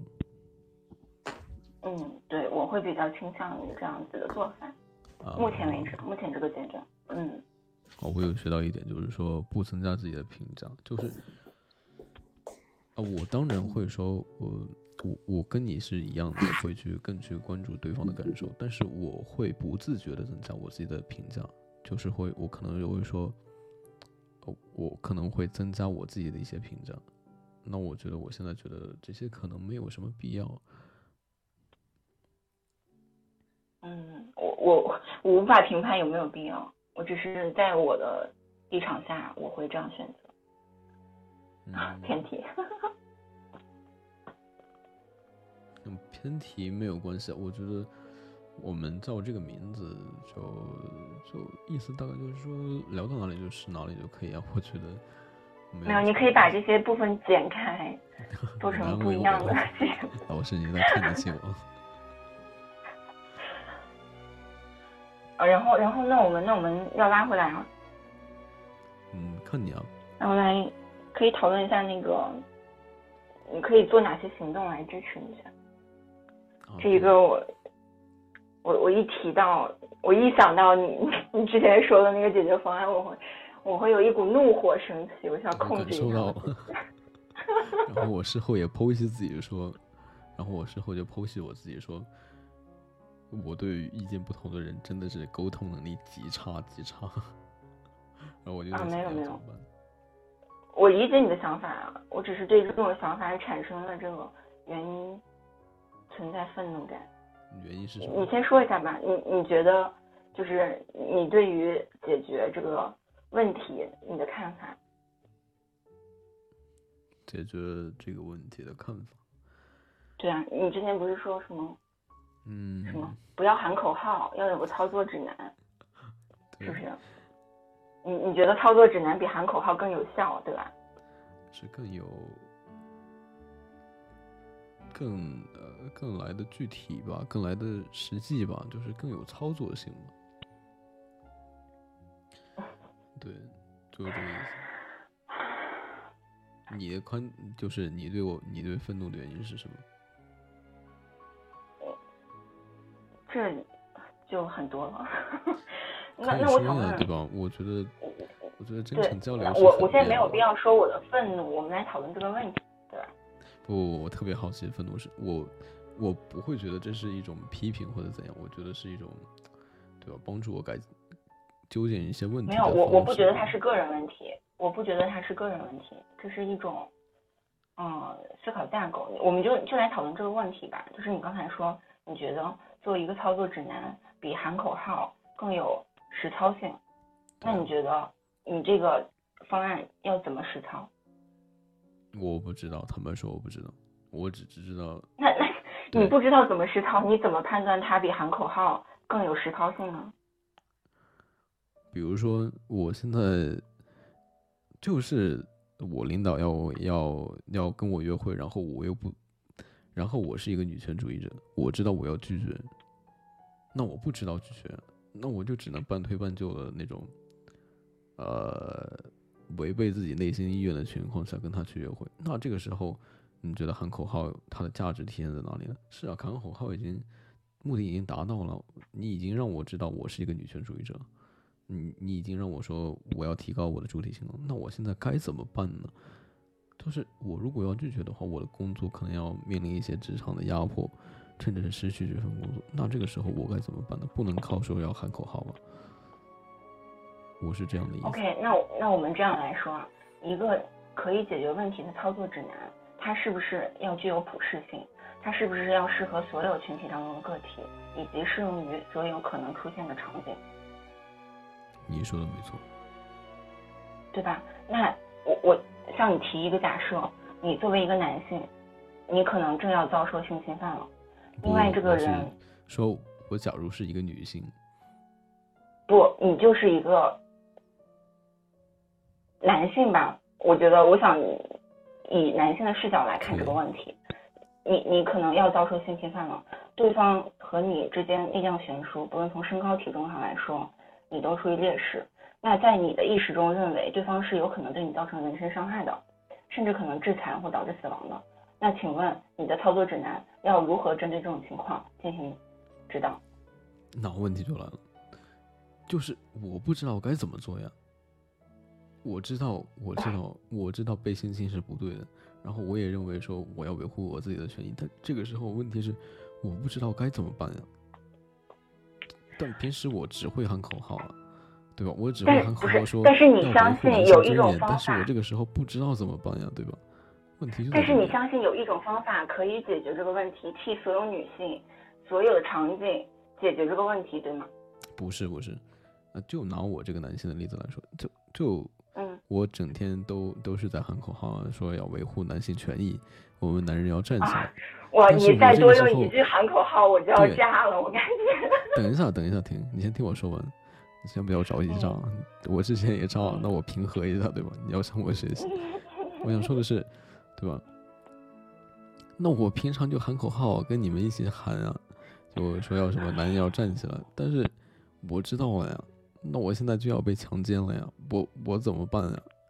我这个时候喊口号没有用呀，就危险已经降临到我的身上了，我不知道该怎么办呀，对吧？不是说不是说因为说，呃，提出建议很难，所以不去，呃，形成这样的一个操作指南。它可能不是说一定会适合每个人，但它是提出了一些可能的建议的，比如说，呃呃呃呃，比如说有一一种建议可能是说，那我现在要去喊我周边的人，呃，呼吁他们去保护我，对吧？这可能就是一种解释，呃，面对这种困境的解决方式。但是我不知道有这种办法呀，没有人告诉我我该怎么办，对吧？我是这样的意思。那这个时候又接着的问题是，嗯如果我要喊周围的男人去帮助我，那我应该怎么样调动起他们的同理心，让他们能够帮助我，让他们愿意伸出援手呢？对吧？嗯，首先啊，我想说，我举这个例子是想和你说，没有一种解决方案可以覆盖到所有场景、所有个体。因为每个个体他的性格、他的力量都不一样，所以操作指南这个想法本身，它并不像你想的那样具有实实操性。另外一点就是女性面临的这些状况是比你想象的要严重的，因为你最开始想操作指南想到的是，比如说职场领导要带我出去啊，我怎么样用嗯。你之前原话是什么？更艺术的、更有礼仪的方式去去应对这种这种啊情况。但其实很多女性她的恐惧来源是生存恐惧，是关乎我们自己生命安全的。这种时候没有什么礼仪的美感，不不不，好讲。嗯，首先我要说，我觉得我现在觉得那我说那句话它是不对的。嗯，呃，首先我要说，嗯，第一点，你说的，我明白你说的这种困难性，不可能有一种办法操作指南是适合每个人的。那我有一个问题，就是说，它可以适合，它可以有一些答案选项，对吗？对，是有一些选项的，就是面临这样的情景，你可能可以选择怎样做，你可能选择怎样做。嗯，大对，大概是这个意思。嗯，那那就属于信，可能是信息茧房的问题，就是已经有非常多的自媒体去科普，教女性如何更好的保障自己的安全，可能很多集中在生命安全，但是职场也是有的，只是说可能你没有看到这些信息。那我又回到我刚才为什么要举一个普适性的操作指南不合适，因为当你去。有了一个普适性的这样一本操作指南，就可能会带来一种论调，就是说，如果你没有做到这个操作指南里的女性，她的权利是不是就活该被侵犯呢？因为你是一个普适性的呀，你普适性的就证明你这个是一个解决方案，你没有按照这个解决方案来做，他不考虑你的个体特殊性，只考虑你没有遵守这件事情。那比如说我就是。呃，表达不好，我就是当时整个人僵住了，我没有办法按照这个操作指南来进行，那是不是我没有义务？嗯，呃，我觉得我们有一点差异，不是针对这个问题有一点差异是什么呢？就是操作指南，你可能觉得它是一个行为规范，是这样吗？就是呃，类似于一个既定的动作。必须要按这样做的一种行为规范是这样吗？那我觉得可可能你的出发点不是，但一旦有这样一种普适性的范本存在，就一定会有这样的论调。就比如说，那我女性不要穿着过暴露，怎么怎么样的啊？那我所以我的想法是，他可以以自媒体，他可以以个人的角度去分享自己的经验作为参考，但是不能有一个。统一的声音来来告诉大家，说这个是操作指南，你就这样去应对吧，因为你很难避免出现这样一种论调，而且就是谁有这个资格来做这个指南呢？等一下，呃，我觉得我们出现了一些偏差，这个偏差来源于我们对操作指南这个的这个东西的定义是不一样。那我会说，我这个操作指南可能比你认为的要广泛一些。那我会觉得它可不可以更加详尽一些呢？详尽是指能不能考虑到当事人的感受呢？能不能考虑到当事人本身就是僵住了呀？为什么不可以把这个考虑进去啊？如果我僵住了的时候，我该怎么做呢？并不是说一定要要求你去这样做，它不是一种。那其实已经有了呀，这些科普。我对对对，我是承认这些有。呃，我的意思是说什么？我觉得这个应该更。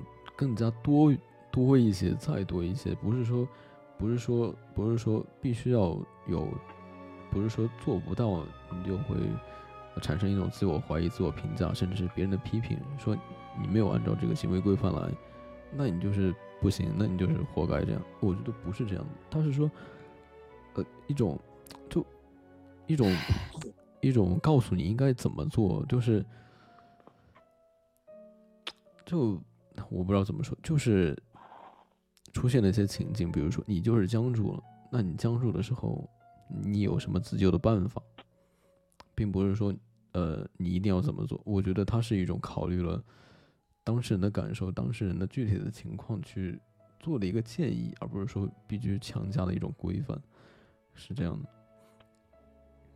嗯，那这个角度刚才我也提到了，就是已经有很多人说了，之所以为为什么没有更多，是因为可能我们的有类似经验的人也没有那么强的这个去梳理自己的这个方法论，或者说他没有办法去在公共场合去进行分享，以及很多面临这种困境的女性，她其实她最大的负担在于这个。嗯，怎么说？就他做了这个行为之后，他带来的后果，比如说极端环境下自己的生命安全，或者说，比如说你你觉得职场范围内他可能有接下来会面面临的职场的一些困境，那这些方面你要怎么解决呢？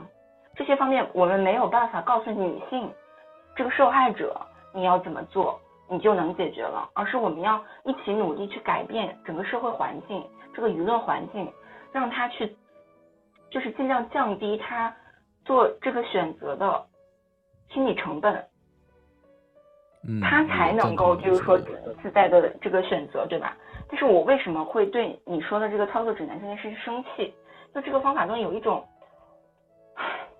就是你要为自己的行为去争取，你要好好的维护，不然的话你就哦，那就是误解了。我我我明白你的问题，就是你认为。你认为说是必须要争取，然后不去我的意思，你认为我的意思不就是说不是说去改变这个大环境，而是说鼓励女性去争取这个意思是吧？因为你说操作指南比喊口号更行之有效，或更具实操性，对吧？你是有一个比较的。我的前提是什么呢？我的前提是喊口号，它是一个长期，我我没有。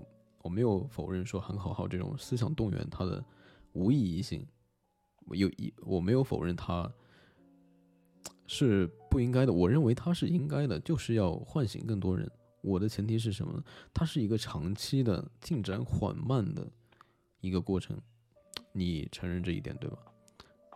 它它唤醒改变这个社会的社会的意识，它是一个非常长期的过程，但是。那我为什么说它是行之有效的呢？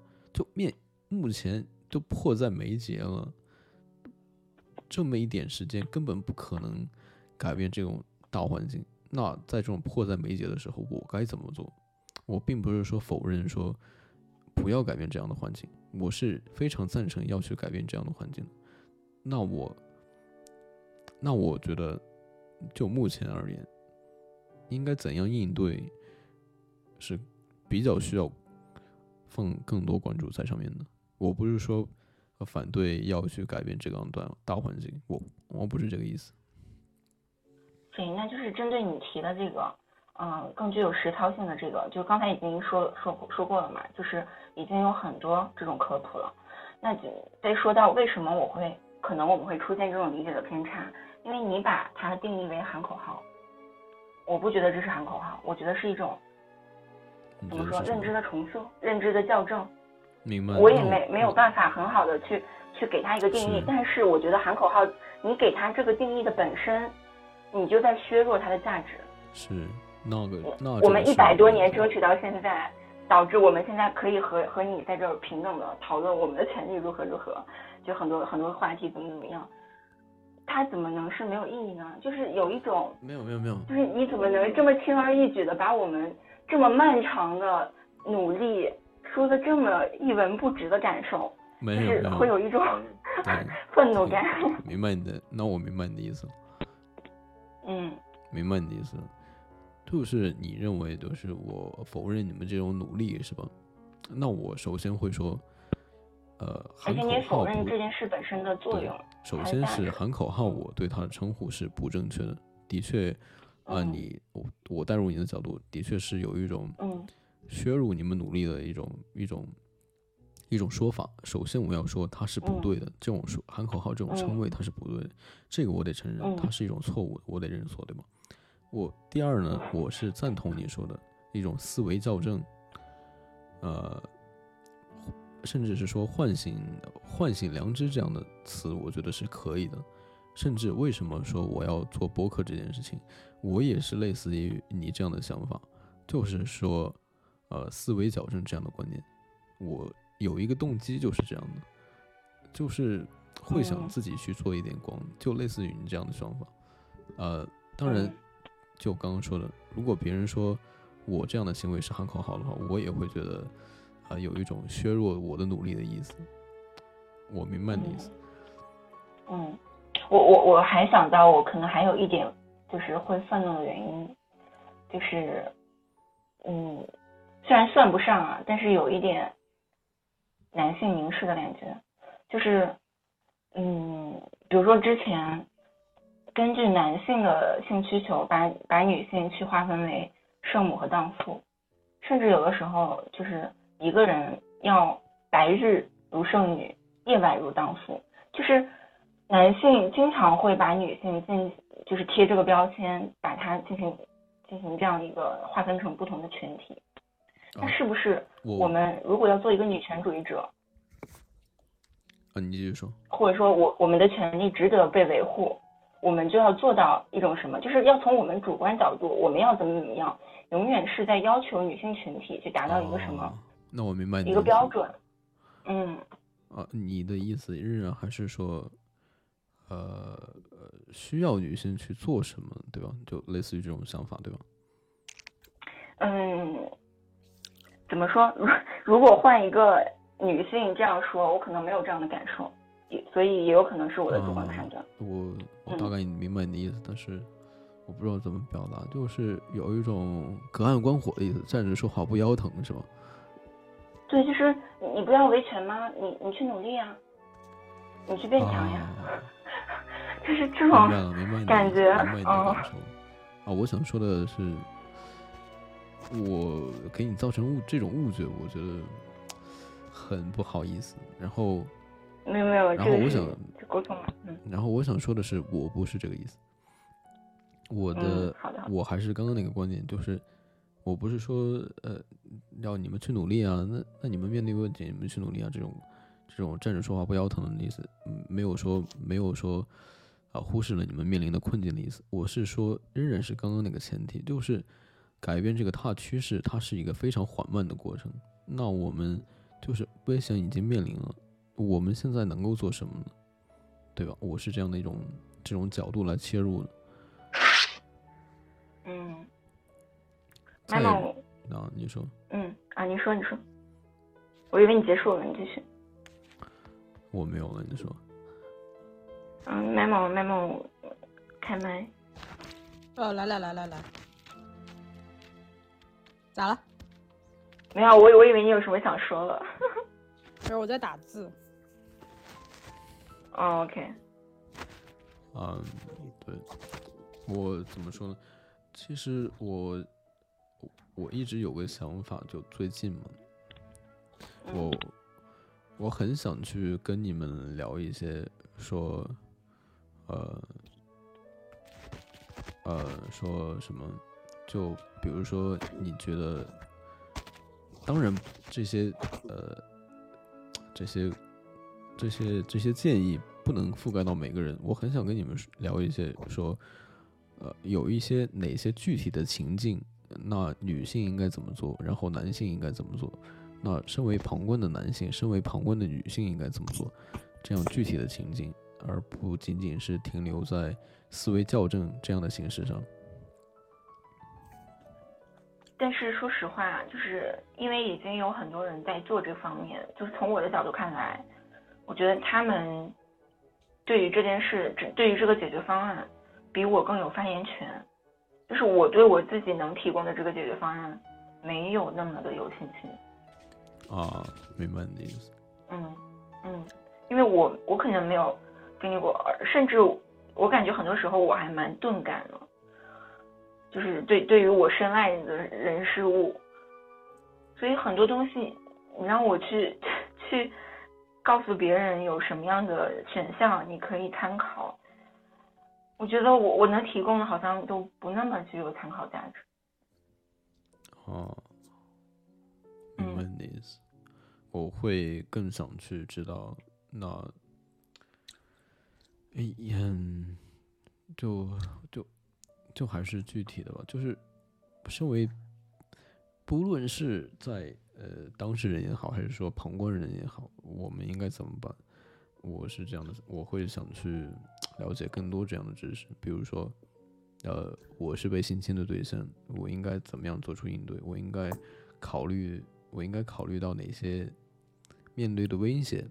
不管是当前的被性侵的这种危险，还是说，呃，公生存的压力这种危险，考虑到这些危险之后，我该怎样回应？那除了我该怎样回应之后，那我身边的人应该怎样做出回应？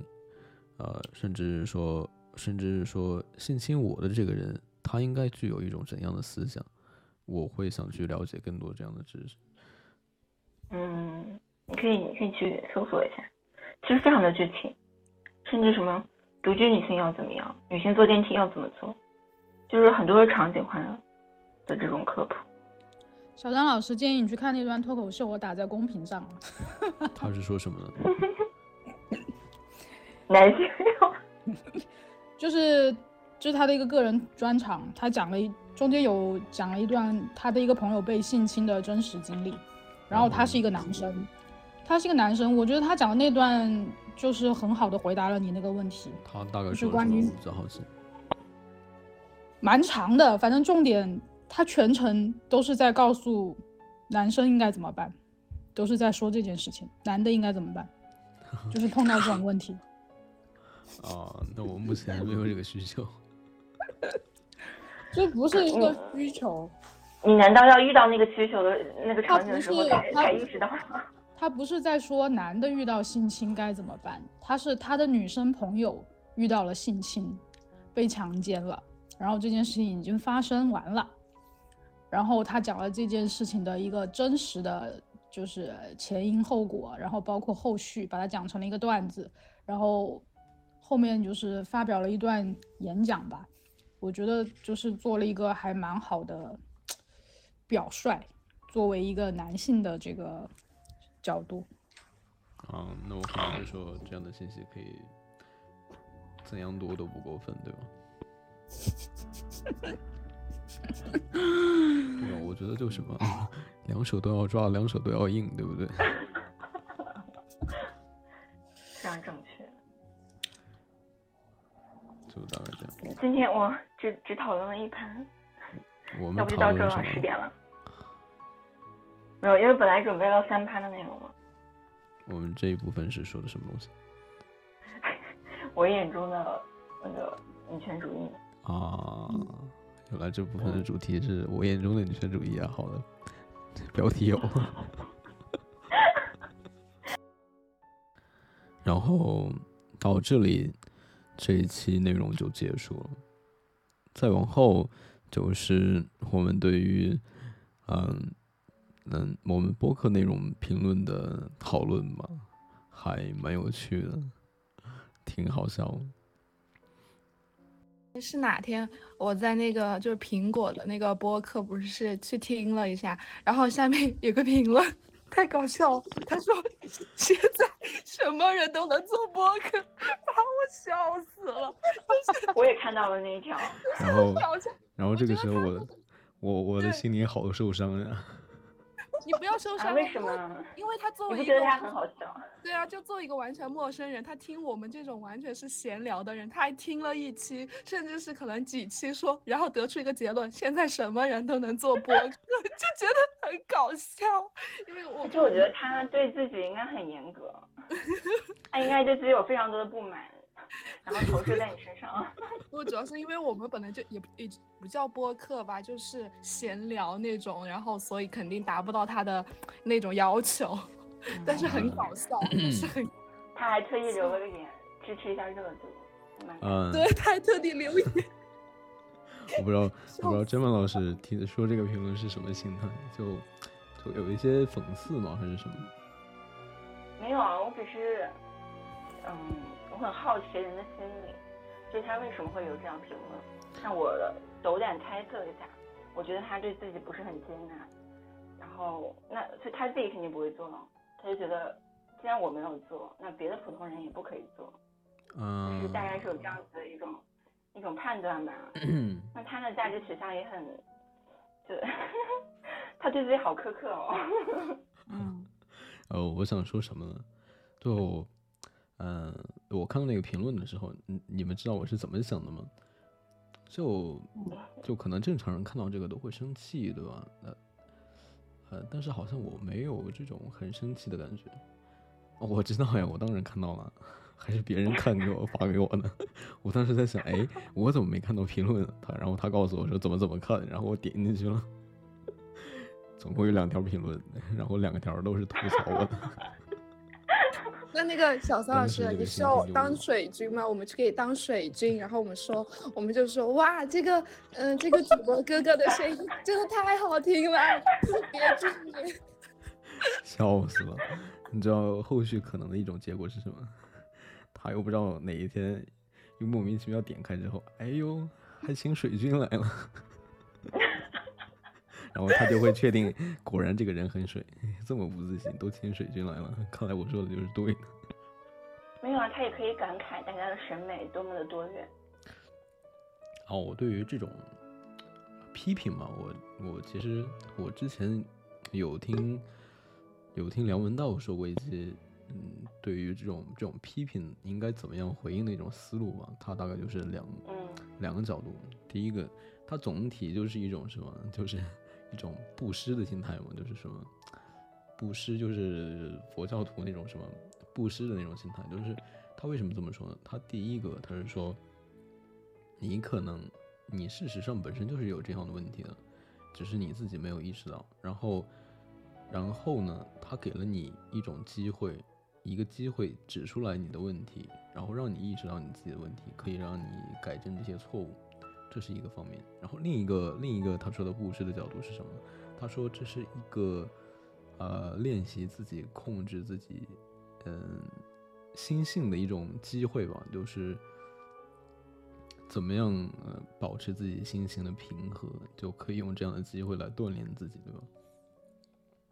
就大概这样。我觉得我比较赞同第一点嘛，嗯，就是你可以去观察你看到这条评论的感受，然后去挖掘为什么自己，比如说你是愤怒也好，还是悲伤也好，还是无所谓也好，然后这个才对自己有有帮助吧，不然其他的就为什么要控制自己呢？嗯，还有就是，哎，我们是不是跑题了？我刚想说，我刚想问你说，就是问你一个问题，就是你知道我们是怎么跑题的吗？就是这么跑题的。sorry sorry，